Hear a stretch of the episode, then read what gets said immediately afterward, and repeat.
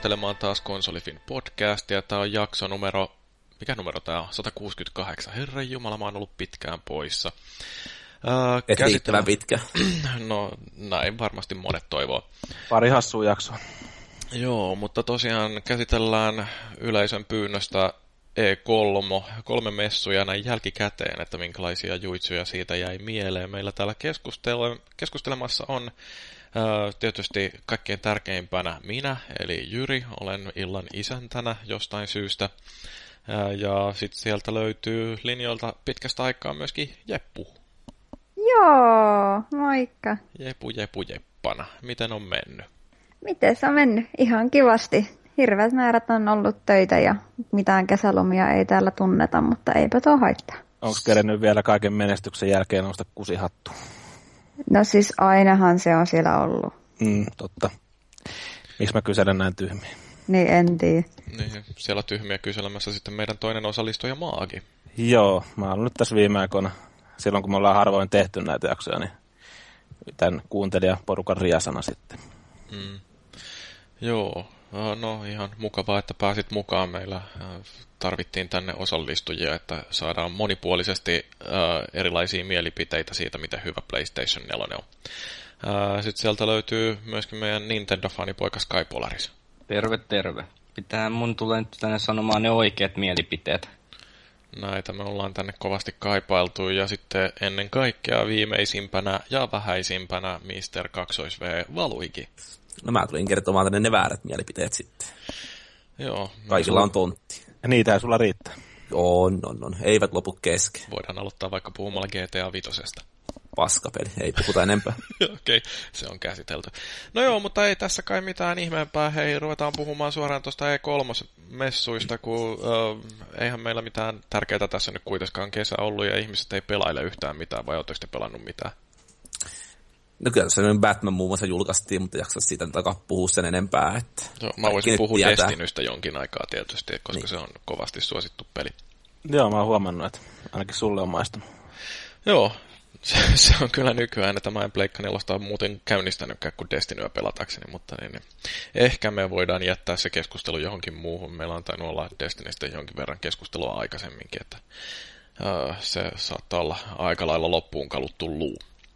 Mutta E3-messut 2015 ja siellä monien mielestä saattoi olla jopa kaikkien aikojen kovimmat E3-messut, että aika lailla pommeja pudoteltiin vähän joka suunnalla, paitsi Nintendo.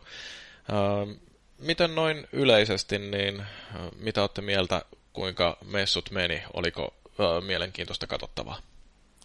Ihan pirtsakka, tai pirtsakka hommahan toi oli niin kuin kaiken puolin, niin kuin, jos vertaa vaikka viime vuoteen, että tuli ihan kivoja kivoja paljastuksia ja oli melkein housut märkänä välillä. Ja, melkein? Mutta, et, no, oikeastaan tippalinssissä melkein. tippahousussa. Niin, tippalinssissä tippahousussa onko se niin kuin hirveästi merkitystä. Mutta joo, siis hyvät messut takana ja niitä on kiva ruveta ruotia tässä. Joo. No, mitäs valuikin, mitä esityksiä sä kattoit? Taisin katsoa oikeastaan kaikki. No Microsoftin ainoastaan puoliksi, siinä oli muuta menoa silloin, mutta tota, ja, ja Ubisoftin sitten kattelin vielä nauhata jälkikäteen. Mutta noin muuten, niin tuli kyllä kaikki yytsittyä yötä myöten, että siinä oli mielenkiintoisia öitä pari kappaletta putkeen, kun oli NR-finaalit, oli E3-messut keskellä yötä ja mitä kaikkea, mutta ehtihän sitä nukkua sitten kuolleenakin. Kumpa mutta katsoin Sonin, Sonin pressiä suorana vai tota, niin, Chicago viimeistä finaalimatsia? Kyllä mä sen Sonin valitsin siitä ohitte, että näki sitten se Chicagon mestaruuden loppuun sitä sen jälkeen. Ja se pieni touhutippa meinasi tulla, kun Timonen nosti pytyn kattoa kohti. Että. Mm, se oli kyllä hieno yö. Olihan se, vaikka äijä olikin vähän hukassa siinä, että hyvän näköinen, kun se oikein tajunnut, mitä pitää tehdä sen niin. kapin kanssa, että se vaan on siinä seisoo hetken aikaa menossa pois, niin sitten näin, että käännyttää takaisin jäälle, että mennyt juhliin vielä vähän lisää. Niin tautisen kiinnostavaa, kun tuo jääkiekkokeskustelu olisikin kuunnella, niin mitä Sky Polaris, mitä sä öö, katsoit? Katoin sen öö, EAN, Ubin ja sitten tämän Sonin ja en kajonnut Black Half ollenkaan, vaikka se onkin mun suosikkijoukkue. Ja tuli alku, mä vähän päätin soveltaa, mä haluaisin katsoa tuosta telkkarista, niin mä kat- ekaksi eh, latasin ton IGN-sovelluksen ja katsoin sieltä, mutta EA-striimi, se pätki aina tiettyyn väliin jo, mutta ihan jees meni. sitten joku vinkka, että kannattaa YouTube-sovelluksen katsoa ja siinä menikin sitten loput striimit, mutta mä katsoin ne alusta loppuun. Hmm. Eli olet omistautunut asiallesi. Kyllä olen. No mitäs meidän somekuningatar? Joo, mä katsoin itse asiassa kaikki, taisin katsoa. Joo, kävi sille iloisesti, että olin kotosella aika paljon siinä, niin oli aikaa.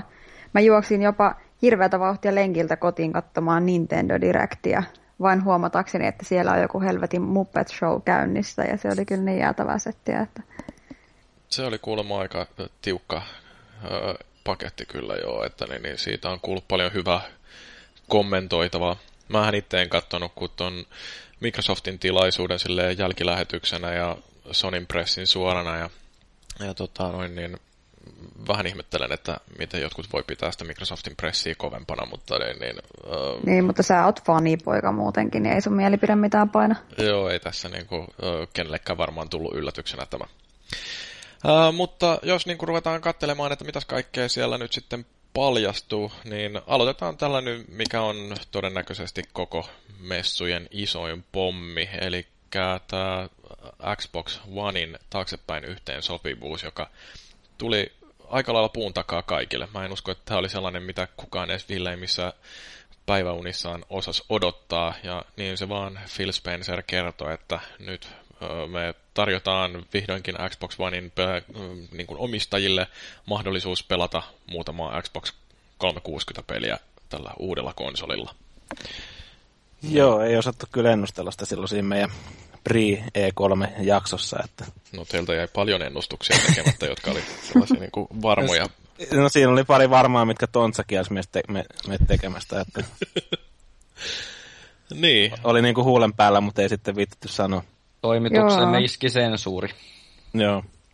Joo, siis toihan oli oikeasti tuommoinen niin oikein Apple-luokan juttu melkein, että kaikki on nyt ihan onnessaan siitä, että ne saa jonkun niin kuin itsestäänselvän ominaisuuden, minkä pitäisi olla jo olemassa. Mutta onhan se tosi hyvä juttu, kyllä, kun mä itsekin tuossa pari viikkoa takaperin pakkasin jo kaikki noi vanhemmat laitteet kaappiin, kun ei niitä ole tullut käytettyä, ja sitten kuitenkin olisi pelejä, mitä haluaisi vielä pelata ehkä, niin nyt pystyy sitten hyödyntää.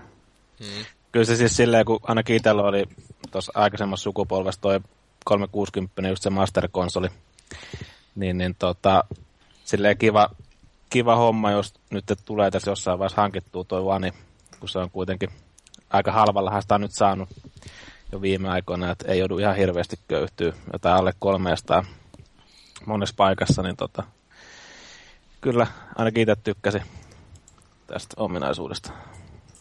Itselle tuli vähän semmoinen, niin kuin, niin kuin sanottiin, hirveä yllätys sinällä, että en muista mistään lukeneen spekulaatio tuosta hommasta, mutta tota, se on niin kuin vähän alkoi miettimään sitä eteenpäin, että onko nyt niin kuin miten kaivattu sitten lopulta kuitenkaan, että niin kuin Jepu tuossa sanokin, että vanhat konseptit meni just kaappiin, kun ei, niin kuin, ei, ei jaksa pelata vanhoja pelejä, mutta sitten niin kuin kuitenkin ollaan niin innostuneita siitä, että nyt pystyy taas pelaamaan niitä. Niin mm. Vähän niin kuin samantyyppinen fiilis itsellekin siitä, että onhan nyt PS3 olisi pelejä, mitä sille ei haluaisi pelata, mutta niin kuin pelaisiko nyt oikeasti missään olosuhteissa, niin se on toinen juttu.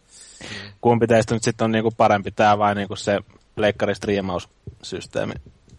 Et siinä on tietenkin aika erityyppisiä ratkaisuja, että toisessa voi kuukausimaksua vastaan pelata jotain tiettyä pelimäärää. Toisessa sulla täytyy olla ne pelit jo valmiiksi. Mutta tota, niin. Mun mielestä tuossa nyt puhutaan sillä niin kuin, vähän appelsiineista ja omenoista, mm. että menee jotenkin sekaisin se, että um, tietysti niin kuin hardcore-pelaajat ajattelee sitä, että tämä PlayStation Now on jonkinlainen Sonin taaksepäin yhteensopivuusratkaisu, mutta eihän se ole. Että mm-hmm. oikeasti, niin kun, äh, jos miettii tota, äh, pelibisnestä ja varsinkin niin konsolipuolella, niin äh, Sonyhan joutuu tekemään ihan järjettömiä investointeja samalla lailla kuin Microsoft ja Nintendokin, että ne saa äh, lanseerattua tuollaisen uuden konsolin.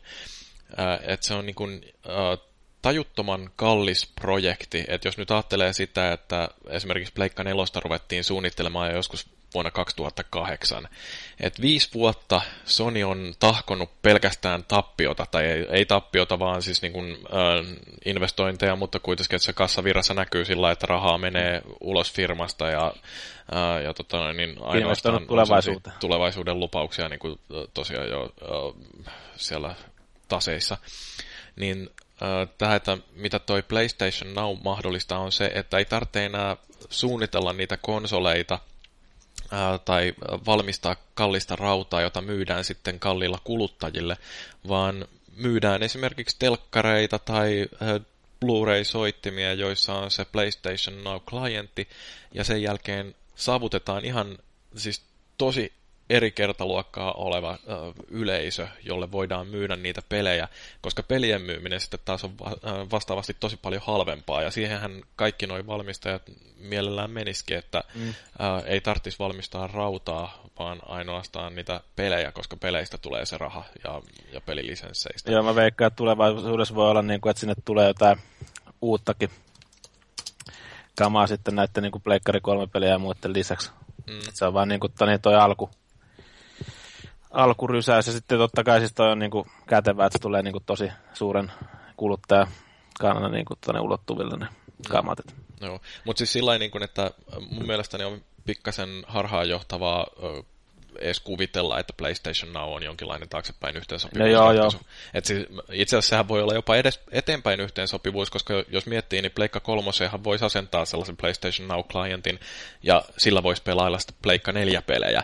Et siinä mielessä se niin kun rikkoo nämä sukupolvirajat, ähm, mutta se, että onko se kokemus sitten siellä PS Nowlla ollenkaan verrattavissa siihen, mitä se olisi, jos natiivisti pyörittää tuossa omalla raudalla sitä peliä, niin se on sitten taas oma juttuunsa, ja sen takia se yleisökin, jolle PS Nauta myydään, niin se on täysin eri kuin ne, joille myydään jotain Pleikka nelosta. Kyllä. Mutta joo, siis niin kun, toi, että mikä on tämän taaksepäin yhteensopivuuden merkitys nyt, niin sehän on sellainen ominaisuus, että jos se olisi ensimmäisenä päivänä, kun konsoli tulee myyntiin, jos se olisi silloin siellä ö, niin kuin käytettävissä, niin silloinhan sillä olisi paljon enemmän merkitystä, koska ö, sitten ei tarvitsisi sitä harvaa pelikirjastoa katsella, että mitä hän täältä nyt sitten ostaisi, että olisi jotain pelattavaa tuolle uudelle konsolille, koska voisi tosiaan ottaa niitä vanhoja pelejä. Mutta kyllähän se, kun mm, noille uusille sekä PS4 että Xbox Oneille niille on julkaistu jo melkoinen pelikirjasto, ettei kyse ole enää siitä, etteikö niitä pelejä löytyisi ihan sille konsolille itselleensäkin, niin se, onko tosiaan nyt hirveä sellainen porukka, jotka on odottanut vesikielellä, että ostaisi Xbox One, kun sille vaan tulisi joku ähm, tämmöinen ominaisuus, niin en mä tiedä. Tietysti niitä on joitain sellaisia, jotka on pitkittänyt sitä ostoansa, mutta en mä jotenkin... En mä usko, että tämä siihen ollut syynä. Niin. Ei, ja siis mä oon aivan sale, että ominaisuus tulee nyt siksi, että ketään ei oikeasti kiinnosta. niin se on niinku helppo lisätä siihen, koska ketään ei kiinnosta. Niin, niin ja sitten se, että eikö se ole kuitenkin aika rajattu se pelikokoelma, mitä siihen nyt tulee? Eikö se lupailu, että se kasvaa koko aika silleen kivasti, mutta joo, se alkuhan siinä oli, mitähän siinä oli niitä pelejä, muistaaks kukaan sitä määrää? Parikymmentä taisi olla. Varmaan jotain sellaista jo, että ei se mikään hirveän laaja ollut. Ja sehän tuli nyt niin kuin ilmeisesti, tota, kun on siinä, jos on siinä Xbox Preview-ohjelmassa, niin niille kai käyttöön. Mm. Et, tota. Joo.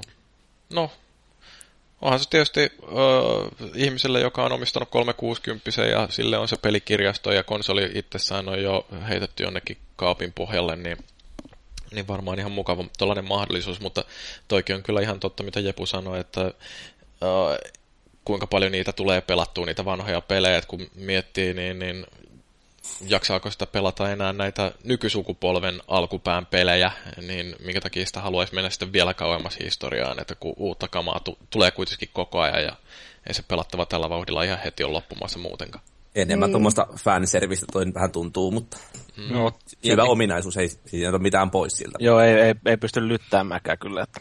No tietenkin tuossa voi olla sellainen tapaus niin kuin minulla on, että toi, meikästä kiinnostaa se Deus Exen se uusi osa, mutta mä en ole pelannut sitä Human Revolutionia. Mm. Niin toi sinänsä palvelee siinä suhteessa, mutta mulla on pik, taas pikku ongelma se, että löysin sen halvalla mutta tuolla se on nyt tällä hetkellä vielä luottamassa sitä pelaamista, milloin sitä viittis raahautuu tuohon Pleikka kolmosen ääreen.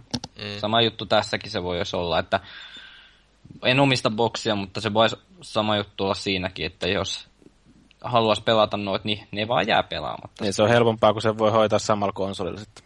Mm. Mm. Joo.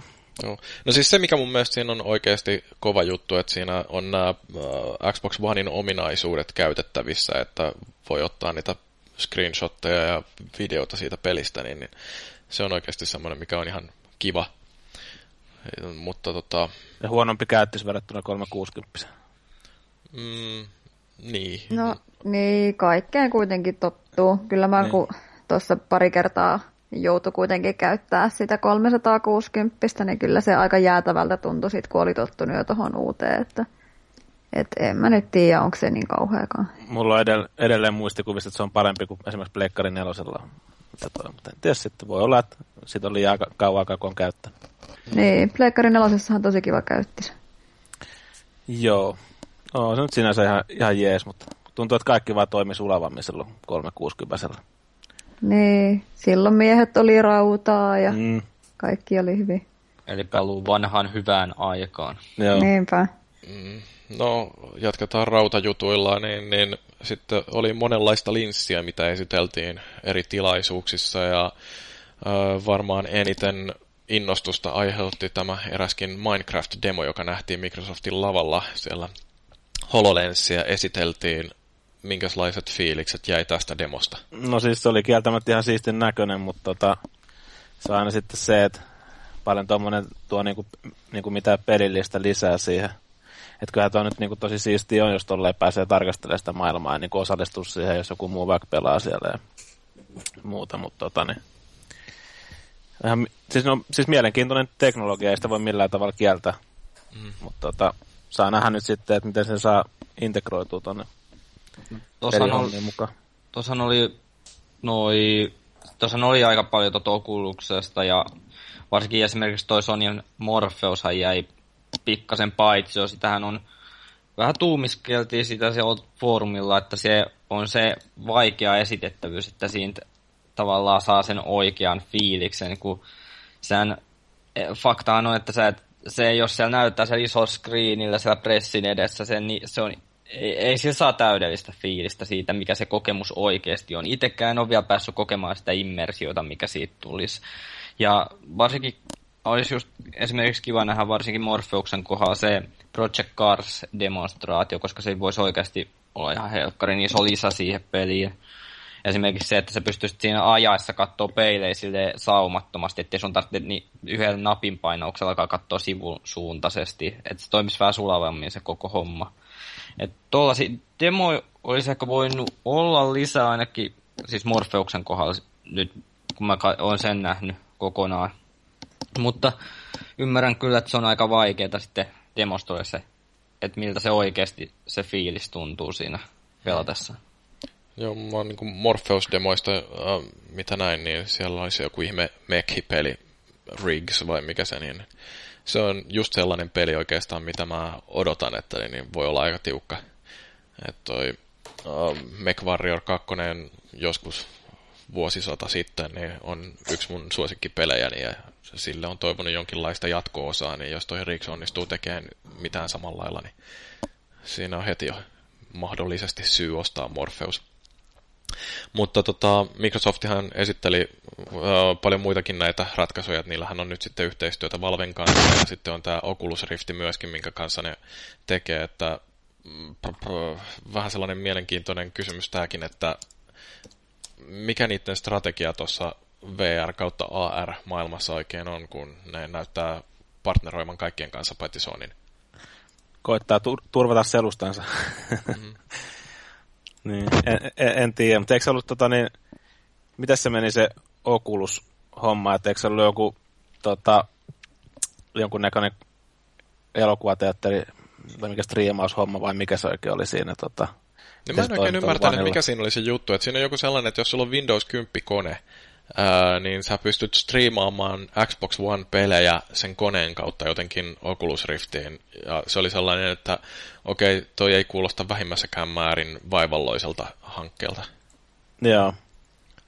Se, aika mielenkiintoinen se oli munkin mielestä se koko systeemi siinä, että... Mm. Joo, ja sitten oli vielä tämä Valven VR, josta siitä mä en tiedä yhtään mitään, mutta ilmeisesti nekin tekee jotain. Mutta niin, siis tämä Minecraft-demo, niin, niin siitä täytyy vielä vähän avautua, että sehän siis oli hirveätä feikkiä oikeasti. Et, uh, eihän se oikeasti toimi tollain toi uh, palvelu lainkaan, että siinä on kuitenkin sellaisia pikkuteknisiä uh, rajoitteita siinä HoloLensissä, että ensinnäkin se kuva, mikä näkyy siellä linsseissä, niin sehän on verrattavissa siihen, että jos ottaa iPadin käteensä ja ojentaa käsivarren ihan suoraksi, niin se kuva, mikä näkyy siinä linssillä, niin on kooltaan suunnilleen se, kuin mitä se iPad näkyy siinä tuollaisen puolen metrin päässä. Et se niin kun, tosiaan niin se kuva-ala on siinä hyvin rajoitettu, että siinä mielessä ei siinä ihan samalla lailla pääse immersoitumaan siihen maailmaan kuin mitä tästä demosta olisi voinut päätellä. Ja sitten toinen on se, että itse asiassa 60 senttiä lähempänä olevia objekteja ei piirretä siihen näytölle ollenkaan, että sekin on pikkuinen rajoite. Ja, ja sitten vielä sekin, että asia, mitä toi Microsoft ei ole kauheasti näyttänyt, on se, että mitä sitten, jos siihen ruudulla on piirretty jotain, mutta laittaakin kätensä siihen ö, oletetun kappaleen ja näiden lasien väliin, niin ö, ilmeisesti tästä HoloLensista puuttuu vielä sellainen ominaisuus, että se ei osaa poistaa sitä kuvaa siitä käden kohdalta, vaan se kuva piirretään siihen käden päälle, mikä rikkoo sen immersion aika tehokkaasti, että kun pitäisi olla kappaleen metrin päässä ja sitten kuitenkin, jos sulla on käsi 30 sentin päässä naamasta, niin sitten se kappale näkyy siitä huolimatta siellä käden päällä. Että... Ja niin mäkin olen ymmärtänyt, että on tuossa vielä aika paljon ihan varmasti tekemistä ja varmaan niitä teknisiä rajoitteitakin on silleen, että saa nähdä milloin tuo ylipäätänsä nyt niin tulee kenenkään saataville. Että... Joo, ja sitten on tietysti vielä se hintakysymys, että mun on kauhean vaikea kuvitella, että tota myydään alle 800 euron, että niin, niin se on kuitenkin täysmittainen Windows 10 tietokone, joka upotetaan niihin siihen headsettiin ja siinä pitää myöskin olla Kinect-kamera integroituna, että se pystyy tunnistamaan sen maiseman siitä ympäriltä ja sitten sen verta prosessoriteho, että se osaa sekä piirtää sitä AR-maailmaa, että analysoida ympärillä olevaa ympäristöä niin, että kaikki kappaleet piirtyy oikeaan paikkaan. Et, et en mä tiedä siis, mm, mä en usko, että me nähdään HoloLensille yhtään peliä. Joo, ei. Ja jos se on, on oikeasti hirveän hintava, mikä on siis mm. enemmän kuin todennäköistä, niin eihän sitä kukaan osta, kun jengi itkee jo nyt, että niin joku Xbox itsessään on liian kallis.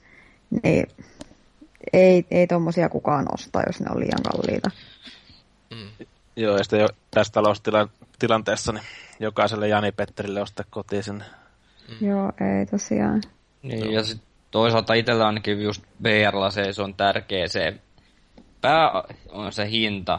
Just kun nyt talous tiukalla ja rahatkin samalla tiukalla, niin sitten vielä se, että sille pitäisi myös saada sellainen kunnon tuki noista peleistä, että ei käy sellaista samanlaista, kun mä silloin harkitsin Movin ostoa, mutta ei sitten loppupeleissä jää aika pieneksi se valikoima sille niistä peleistä. Ne on jotain pikkuosia, mitä oli mahdollista pelata. Että se jää, niin sama, sama vaatisi sitten kans tuollaiset VR-hommat, silloin on sitten kunnolla peli tehty ja vielä siten, että ne on suunniteltu just sille VR-teknologialle. No, eikä... No HoloLensihän ei ole VR, mm. sehän on niin. augmented Joo. reality. Ja...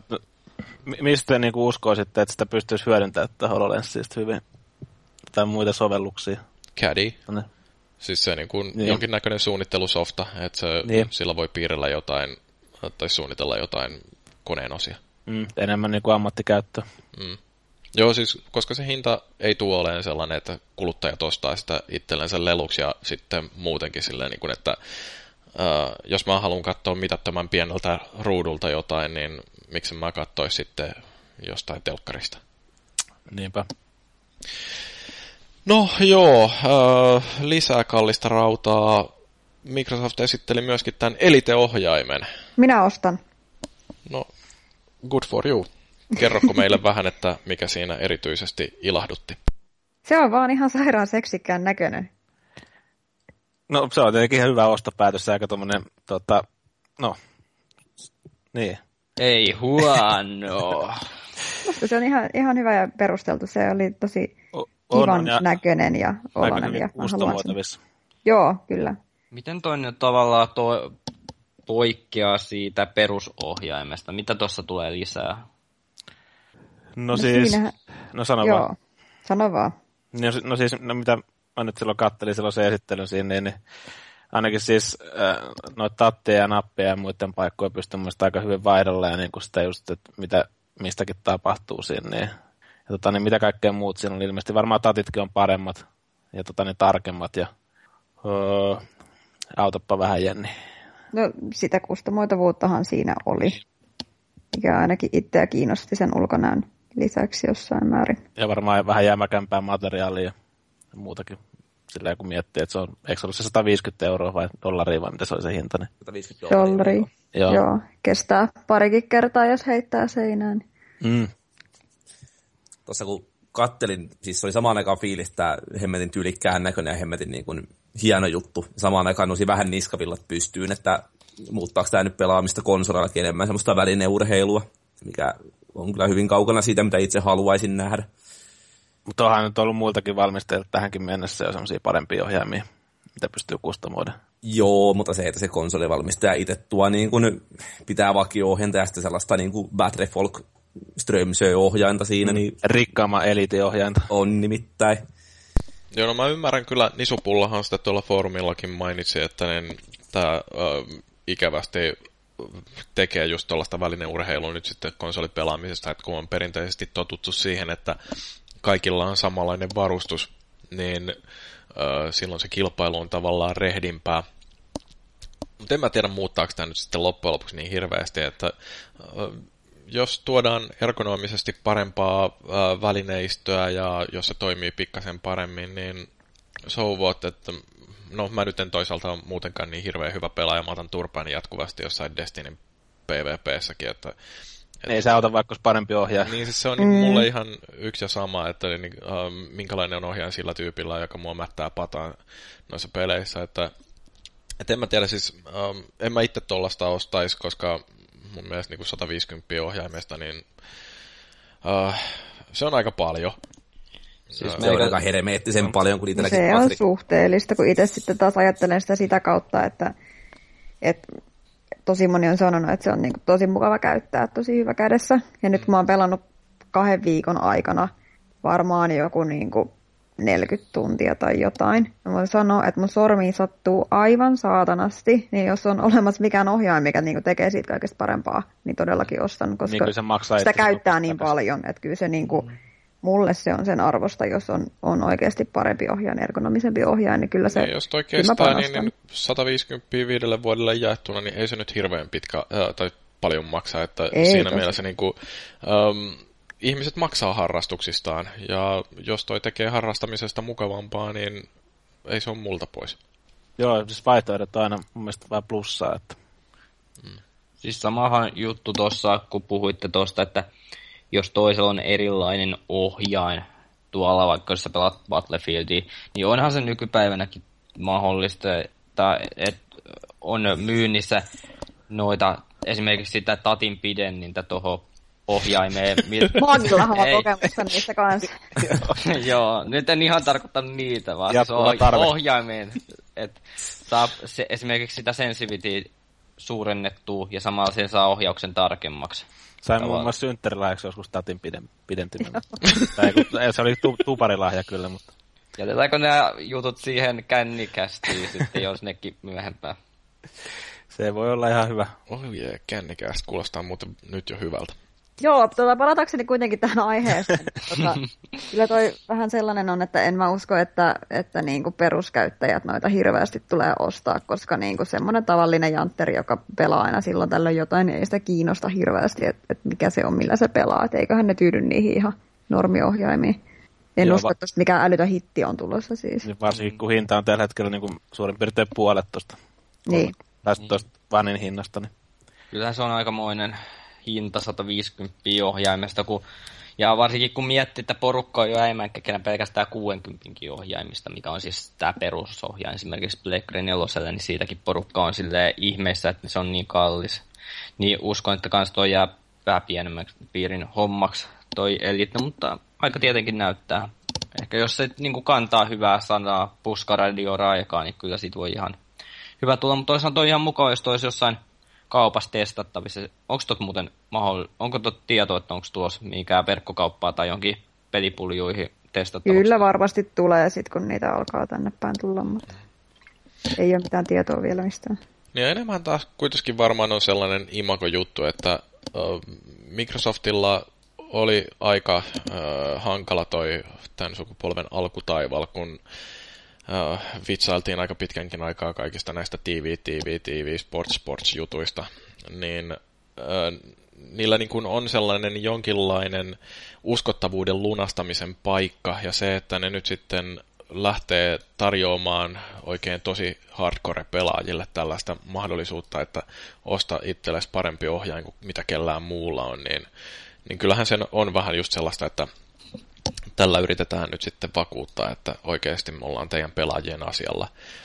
Uh, et voi olla, että niillä ei ole minkäänlaiset hirveät suunnitelmat edes myydä tätä paljon, mutta se, että minkälaista viestiä ne lähettää sillä, että luodaan tällainen ohjain, niin se on varmasti niille tärkeämpää kuin se, että mitä tuolla saavutetaan sitten ihan suoraan kaupallisesti. Mutta mitä saavutetaan kaupallisesti tällä Game Preview juitsulla, joka on siis tämä Microsoftin versio Early Accessista? No siis mun mielestä se oli hyvä homma, että se tuli. Mä itse vähän odotellutkin konsolille tämän tyyppistä. Ja oli ihan kiva julkistus kyllä, että tota, niin, tota, PCllä on jotain Early Access juttuja tullut ostettua. Ja esimerkiksi, no ehkä eniten pelauksessa on ollut se Dirt Rally, mikä tota, niin, eli tota, Codemastersin se rallipeli, mikä on nytkin jo tällä hetkellä ihan hyvissä kuosissa ja julkaisusta ei ole vielä mitään tietoa varmaan loppuvuodesta tulee PCL niin kokonaisuudessaan ulos. Niin, niin, jos tulee kiinnostavia pelejä, niin on mielestäni tosi hyvä homma. Ja varsinkin kun sieltä oli ilmeisesti nyt tullut just Steamin tarinoista muutamia pelejä niin tarjolle sinne, mitkä kanssa niin preview-ohjelmassa oleville, niin tota, itse kyllä tykkään. Mutta onko tämä uh, jotenkin sellainen taas yksi askel siihen suuntaan, että uh, kun aikaisemmin on voitu melkein luottaa siihen, että kun konsolille julkaistaan peli, niin se on testattu ja toimiva. Uh, mutta että oikeastaan siinä vaiheessa, kun konsoleissa oli kovalevyt, niin se uh, voitiin jo heittää romukoppaan tällainen ajattelutapa, että nykyään kun pelejä pystyy patchaamaan, niin ne voidaan julkaista keskeneräisenä ja sitten puukotella sitä seuraavat puoli vuotta ja sitten se ei välttämättä vielä toimi. Niin nyt sitten mennään vielä vähän syvemmälle tähän samaan suohon ja ruvetaan myymään sellaisia pelejä, jotka varmasti ei toimi.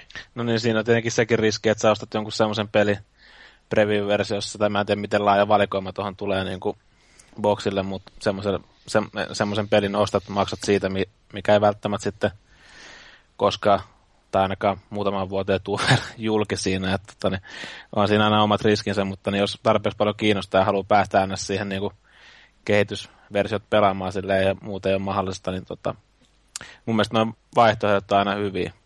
No Onhan joo, ne, en mä tiedä, mä itse tykkään ottaa mun pelit aina kuitenkin valmiina, niin mulla ei, ei ole silleen mitään henkkohti intressiä tuohon palveluun. Kyllä varmaan tulee vähän kateltua ja seurattua, mutta mutta ei mulla ole mikään niinku tarve päästä pelaamaan peliä ennen kuin se oikeasti on valmis. Vahva sama Jepun kanssa tuohon noin, että ylipäätään oli hauska nähdä se Microsoft ja vähän Sonilla oli samaa hommaa, että esitellään niin kuin periaatteessa sitä, että nyt on demotkin saatavilla tulevaisuudessa ja jengi hurraa silleen, että ei nyt itse kiinnosta millään, tai siis niin hirveämmin, mutta varmasti niin kuin tietyt isot julkaisut saattaa tulevaisuudessa tulla testattua tätä kautta. Oliko tuossa nyt siis jotain uh, Microsoftin omaa koukkuu, että mitä ne tekee eri lailla kuin mitä PCllä on totuttu näkemään, että miksi tämä on parempi kuin esimerkiksi joku Steam Greenlight vai e, Steam Early Access? Tota niin, öö, en mä itse ainakaan saanut mitään omaa koukkuu siitä niinku, kiinni. Et mun mielestä siinä oli ihan, tota, niin, ihan sama idea loppupeleissä ja siinä tuli muutama sama pelikin, mitkä on ollut tuossa tiimissä jo. Tuossa, tuossa mä luin Project Carsin foorumiin, niin ne ilmeisesti jotain pientä viittausta olisi, että esimerkiksi se kakkososa tulisi tuohon Game Preview-ohjelmaan, mutta ei mitään suoranaista vahvistusta, vaan siinä oli kommentti, että he niinku tsekkaa näitä juttuja, että toimisi. Itse omasta mielestäni toi voisi olla ihan okei okay juttu, varsinkin jos peiton sitä tasoa, mitä Dirt Rally on, kun ekan kerran kun siitä tuli juttu tonne foorumeille, niin siitähän levisi tosi positiivinen sana koko aika. Mä luin eri paikkoja, katsoin videoita ja kuulin kaveritten kommentit oli ihan positiivista, niin olisi kyllä itsellä tehnyt vielä hankkiikin sen, mutta ei ole tuolle konsolille mieluiten. Mutta sitten jos otetaan toi, esimerkiksi toi Sebastian Loeb Rally Evo, joka julkaistiin, tai jota pääsi pelaamaan tuolla E3-messuilla. Mä katsoin sitä videota, niin se on sellainen peli, mitä mä en haluaisi pelata Early Accessina, koska se oli vielä niin selvästi kesken, mutta sitten taas Dirt Rally, niin se on sen verran valmis, kaikki fysiikat ja kaikki lähestulkoon valmiita, niin sellaista ihan mielellään kokeilis. Tietenkin tässä on tämä, kun olette puhunutkin, että haluaisitte taas tavallaan demosta maksaa. Se on sitten eri asia. Mm. Niin, ei nyt suoranaisesti demo joo, mutta tota, niin, tota, esimerkiksi se, niin just se Dirt Rally, niin tota, se on mielestäni vuosien niin kuin paras rallipeli, mitä on tullut niin kuin, ihan jo tähän mennessä niin tuossa kunnossa. Et, tota, tietenkin siihen tulee sisältöä koko ajan lisää ja niin kuin, esimerkiksi se rallycross oli tulossa siihen jossain vaiheessa ja tulee niin kuin lisää niitä erikoiskokeita ja näin. Et, ei siinä niin kuin, tietenkään kaikki ollut. Kolme, kolme maatahan siinä oli vaan aluksi esimerkiksi. Mm. Niin kuin, tota, niin. Mutta se eikä se hinta nyt loppupeleissä siis silleen, kun sä, sä oot kumminkin ostanut sen pelin niin kuin sitten, niin se oli joku 25 euroa taisi olla se hinta silloin, kun mä ostin se. Toisaalta jo, jostain se voi tuntua isolta rahalta, niin, niin tämmöisestä niin keskeräisestä pelistä, mutta Ehkä siinä on samanlainen sellainen Gran Turismo-mainen aspekti, että tavallaan päivitysten kautta saat lisää sisältöä uusia ratoja ja noin päin. Että tässä riippuu omasta näkökannasta, kun, kun ajatteleeko laajasti vai keksiikö itselleen tekosyitä ostaa sen ja kuinka hyvin osaa valhella itselleen ja vai puhuuko totta itselleen ja näin poispäin. Niin tärkeää kai tuossa on se, että kaikki pelaa avoimin korteja ja kertoo, että mitä sieltä on tulossa silloin, kun äh, laitetaan tällaisia pelejä johonkin early accessiin, että äh, ei todellakaan yritetäkään edes väittää, että tässä olisi valmis peli, vaan että enemmänkin tällä haetaan äh, nyt niin kuin, uh, ihmisten fiiliksiä siihen, että minkälainen tämän pelin pitäisi olla ja mahdollisesti tutkitaan jotain markkinapotentiaalia ja, ja kaikkea tämmöistä. Ja eikö Microsoftilla ollut tässä kuitenkin sillä ihan reilut meininki, että nämä Game Preview-pelit, niin niistä saa rahansa takas ilman niin kuin mitään sen kummempia selittelyjä, että se on aika riskitön ostos ihmiselle, joka on kiinnostunut katsomaan, niin, että mistä tässä on kyse. Niin, plus että siinä oli myös sitten, nä, näihin oli jonkunnäköiset demot oli myös saatavilla, että sä voit lataa ilmaiseksi jonkun demon siinä. Hmm. Tota, niin en tiedä, miten laajoja ne demot sitten on, että pystyykö siitä mitään käsitystä saamaan, että missä kunnossa peli oikeasti on. Mutta... Hmm. Anteeksi, nyt vielä pakko tämä merirosvo radio ja kaapata tämä Dirt Rally, mutta siinähän oli just toi markkinapotentiaali mai, mainos, mistä Jyri puhuu, että siinähän oli ideana, kun se julkaistiin Steamissa, että jos se saa suosiota, niin se julkaistaan sitten konsoleillekin myöhemmin. Tuo on todella hyvä keino tutkia tota. Ja sitten Project Carsissa oli se juttu, että käyttäjät tavallaan rahoitti sen pelin itse ja sai sama tavalla osallistua siihen pelin kehitykseen siinä Early Access-vaiheessa. Ja olihan toi Frozen Bytekin otti sen tuon Trine 3 kohdalla niin tota, käyttöön se on saman homman, että Trinekin on pelattavissa ja se laajenee siellä PCllä Early Accessissa. Mm, toihan sopisi ihan hyvin konsolipuolella jollekin Ubisoftillekin tollainen menettely, kun se on vähän, vähän niin, sellaista se meininki. Että... Eikö Ubisoftilla ollut, niin kuin, niillähän tämä viimeisin Assassin's Creedkin julkaistiin sellaisena Early Accessina, että toimiiko se nyt vieläkään? niin, niin, tähän nimenomaan nojaten. Että... Joo. Joo. No hei, mutta me seuraavaksi siirrytään pelikeskusteluun. Meillä on listattuna tuolla kymmenen mielenkiintoisinta peliä, jotka tässä E3-messuilla esiteltiin, mutta me pidetään tässä kohtaa lyhyt tauko.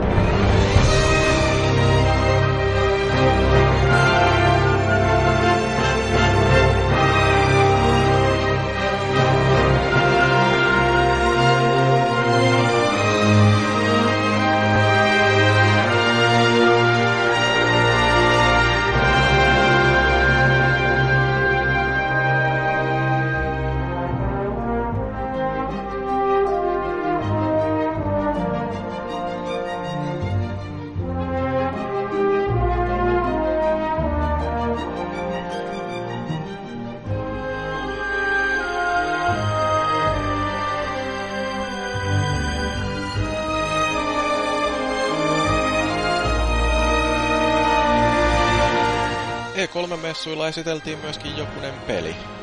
Ja me tehtiin tässä sellainen huipputieteellinen äh, rankkaus ja valittiin kymmenen kaikkein mielenkiintoisinta peliä, joista me ehdottomasti haluttiin tässä keskustella.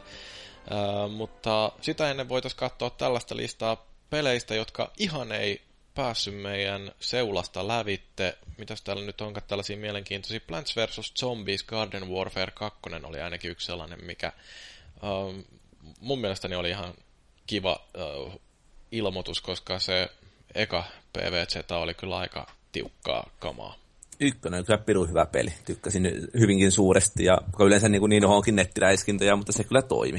Joo, siis se on mun mielestä sellainen hyvän tuulen peli, että äh, vaikka mäkin on niin paskanoissa äh, shootereissa, niin, niin tota jakso pelata, vaikka siinä tulikin takkiin, koska se äh, jotenkin se ulkoasu ja kaikki ne äänet ja kaikki siinä oli niin piru hauskaa, että niin, siinä oli hyvä mieli koko ajan, kun sitä pelasi ja se ei ollut mitenkään sillä graafisen väkivaltainen, mutta mekaanisesti kuitenkin aivan älyttömän hyvin toimiva. Et, äh, kyllä se niin kun on itse asiassa tämän sukupolven parhaita räiskintöjä varmasti siellä jossain top kolmessa. Saattaa en... laittaa ykköseksi. Mä en kyllä Henkko itse päässyt oikein tuohon kiinni, vaikka sen sai silloin joskus ilmatteeksi ton peli. Niin, niin, tota, ei oikein maista. Ehkä se oli se ulkoasu sit, joka ajoi mut pois siitä taas pelin Joo, parista. Että... oli vähän sama. Että kyllä se, siis, se oli ihan hauskaa sen pari päivää, kun sitä pelasi silleen. Ja siis niinku hyvä peli ja tälleen, mutta sitten en mä jostain syystä niinku kiinnostunut siitä silleen, että mä olisin niinku jäänyt sit loppujen lopuksi pidemmäksi aikaa sen pariin. Hmm. Vaikka se oli ihan hauska ja oli niinku, että joku siitä sitten niinku vaan työns pois. No siis toi täytyy kyllä myöntää, että itsekin grindasin sen sille levelle 50 netissä, ja se vei sen joku muutamia päiviä, ja se se kyllä jäi aika nopeasti, mutta se nyt on taas enemmän trofien syytä ja ongelma, että niin pelissä ei ole pointtia sitten, kun kaikki on kerätty. Mm, se on kyllä oikeasti vähän sillä että niin, niin, kun Destinistäkin, kun mä sain Platina niin sen jälkeen on niin kuin, jotenkin se kiinnostus on lopahtanut, mutta toisaalta meillä on niin älyttömän hyvä porukka, millä sitä on pelattu, niin kun meillä on sellaiset perjantai-raidit aina, niin, niin äh, muodostunut jo perinteeksi, niin se jengi on niin hauskaa, että peli saisi melkein olla mikä tahansa, niin kun porukka on hyvä, niin jaksaa pelata. Jopa NHL. No, johonkin se raja on vedettävä. Ja Melkein mikä tahansa. Mulla menee niin kuin aika paljon ennen NHL jo se raja. No sitten Rainbow Six, sille on tulossa jatkoa tästä ei kai kauheasti mitään mainostettukaan etukäteen, että niin, niin olisi tulossa. Ja mä oon sillä niin kuin varovaisen kiinnostunut, koska nämä vanhat Rainbow Sixit varsinkin oli hyviä. Kyllä mä tykkäsin Vegasistakin, mutta en tiedä meneekö tämä nyt sinne sitten vanhoihin hyviin aikoihin vai onko tämä edelleen tällaista toiminnallisempaa? Eikö tämä ole semmoista hyvää tiimipohjasta 5 vastaan 5 räiskintää vai? Ja oli niin kuin ainakin monin pelin ne, puolella. Ne pelasi sitä co-op-pelimuotoa tekoälyä vastaan siinä pressissä, Ubin pressissä. Siihen oli ihan live, live-pelinä, nehän kommunikoi tosi hyvin siinä, kun ne meni. Et sehän, jos, en ole pelannut ihan alkuperäisiä Rainbow Six-pelejä, mutta eikö siinä idea ollut se, että sä alus laadit sellaisen suunnitelman siinä rauhallisesti ja sit, sitten teet sen iskun no, paris minuutissa. Tässä ei ihan näytetty sitä juttua, että siinä ne spavnas nä- nähtävästi suoraan siihen pelialueelle, ja siinä kello pyrähti käyntiin, että on se tietty aika mennä sinne rakennukseen ja tehdä sitten se tehtävä. Ihan hyvältä se kyllä vaikutti, ainakin ton koupin takia sen voisi jopa ostaa, kun on, no jos vaan löytyy pelaajia toki, että toivoisin, että tässä ei käy sellaista ikävää ilmiötä, että ekat kaksi kuukautta, ekat kaksi kuukautta tai kuukausi, niin ihmiset pelaa ihan ahkera ja sitten yhtäkkiä lopahtaa ja kukaan ei enää pelaa ollenkaan, sitten pitää netistä random seuraa. Mm. No, en tiedä, se, mulla jäi kauhean vähälle silloin joskus aikoinaan tuon Vegasinkin multiplayeri, se olisi varmaan ollut hyvä, ja koopit on aina parasta. Niitä ei ole koskaan liikaa, että niin varsinkin Rainbow Six kooppi, niin voin kuvitella, että se olisi hauskaa. Joo, tuossa no. oli jo tosi tärkeä, se, varsinkin se kommunikointi korostui tuossa tosi paljon, kun katsoi sitä videota. Suosittelen katsoa läpi sen Upin Pressistä sen sen, eikö, eikö se ole mainostettu kanssa aika paljon, niin kuin, että ne ympäristöt tuhoutuu ja ottaa hittiä silleen, että pystyy ampumaan seinien läpi ja kaikkea muuta, että se tuo siihen se oma elementti. Täysin yliarvostettu ominaisuus. Mennään eteenpäin. Puhutaan Doomista. joo, se oli kieltämättä ihan, mitä nyt itse kattelin, niin munakkaan näköistä menoa, että niin tietenkin se on siis, mitä nyt siinä esittelyssä oli, niin aika semmoista, voisi sanoa jopa aivoton räiskintää, mutta noitakaan niin kuin ihan liikaa ole tänä päivänä. Ja tota niin, Doom aivoton räiskintä ei voi olla. kaikki nämä, tota, mutta ei ollut semmoinen niin Doom kolmosen, vai minkä se oli, niin siinä oli semmoinen vähän niin jopa kauhuelementti, että sitä ei nyt ollut ainakaan tossa läsnä.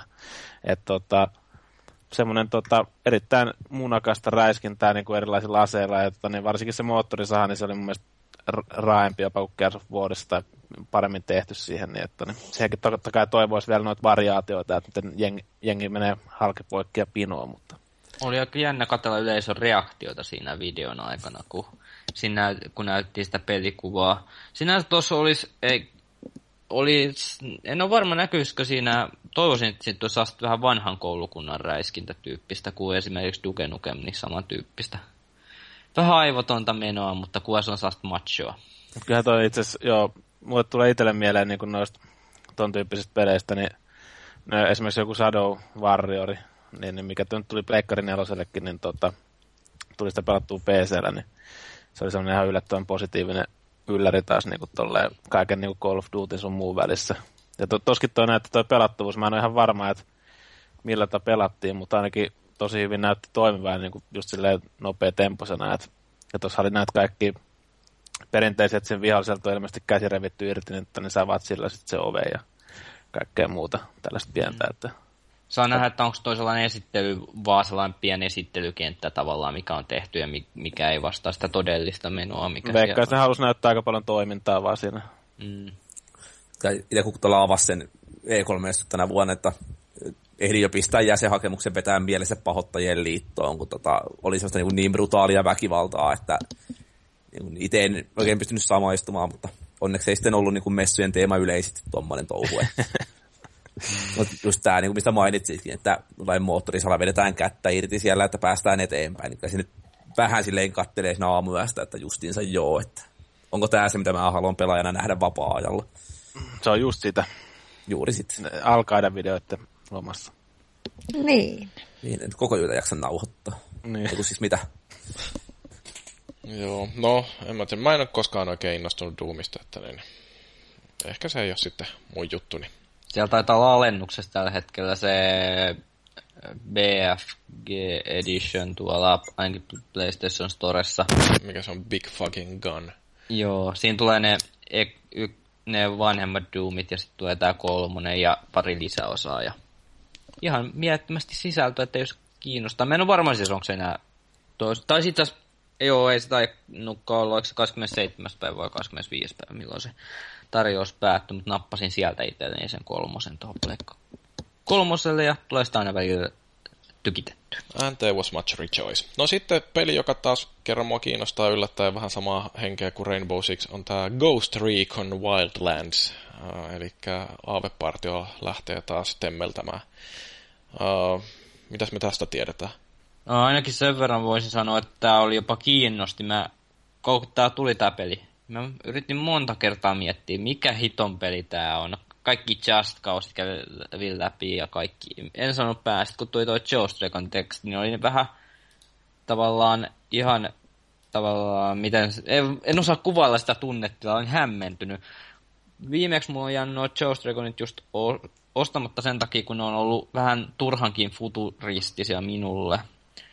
Ja puhuu mies, joka pelaa Killzonea, mutta siis nyt tää vaikutti sellaiselta sopivan maanläheiseltä tää meininki ja ihan tuli tonne ostoslistalle ihan varmaan. Eli on palattu, palattu vähän niin kuin juurille. Joo, ja sitten tässä ei ole mitään, viimeksi kun oli niitä kaikki ihmeen ihme kilpiä siinä, mitä pystyy tekemään, ja noita kaikki systeemeitä, mitkä oli sellaisia vähän turhan futuristisia mulle, niin Mikä se olikaan muuten viimeisin jakso? Siis mä oon ne Advanced... Future Soldier taisi olla. Joo. Mikä se oli? Advanced Warfighter, kun se oli se ne pari, nämä gravit. No, okei, okay, ei siitä sen enempää. Deus Ex Mankind Divided. Mitä me tiedetään tosta? Se on äänimaailma pistetty ainakin uusiksi Deus Ex-peli ja Sky Polaris sen takia himoitsee sitä vanhan pelaamista. Joo, siis kyllä mä oon monta kertaa ihmiset sanonut sille, että hei Polaris, tos muuten on sulle hy- on hyvä peli, jos haluat pelata, niin kannattaa hommaa toi. Ja nyt sitten, kun näin ton, niin mä ajattelin, että miksei pohjalle sitten pelaa sitä Human Revolutionia ja halvalla kun sain, niin otan sen pohjalle. Ja toi vaikuttaa ihan sinänsä kiinnostavat nyt muutaman pelikuvan perusteella ihan. Kyllä toi, joo, mulle on ollut aina semmoinen sarja, että tykkään niistä teemoista, mitä se käsittelee ja näin, niin kyllä toi on niinku itselle sellainen, että seuraan innolla, että ei tosi vielä niin hirveästi ole kuitenkaan nähty, että olisi silleen mitään erityistä sanottavaa aiheesta, mutta, mutta kyllä mä ihan jännällä jään ottaa, että mitä sieltä on tulossa. Joo, mutta just itsellekin niin semmoinen niin kuin aina näissä on ollut se aihepiiri on ollut semmoinen, mikä itselle osuu niin kuin makuhermoon ja sitten tota, yleensä hyviä roolipeli- ja räiskintäpelin niin kuin vähän niin kuin risteytyksiä pystyy vähän valita, että millä tyylillä etenee, niin, niin tota, kiinnostaa. Kiinnostaa kiviäkin. Mm.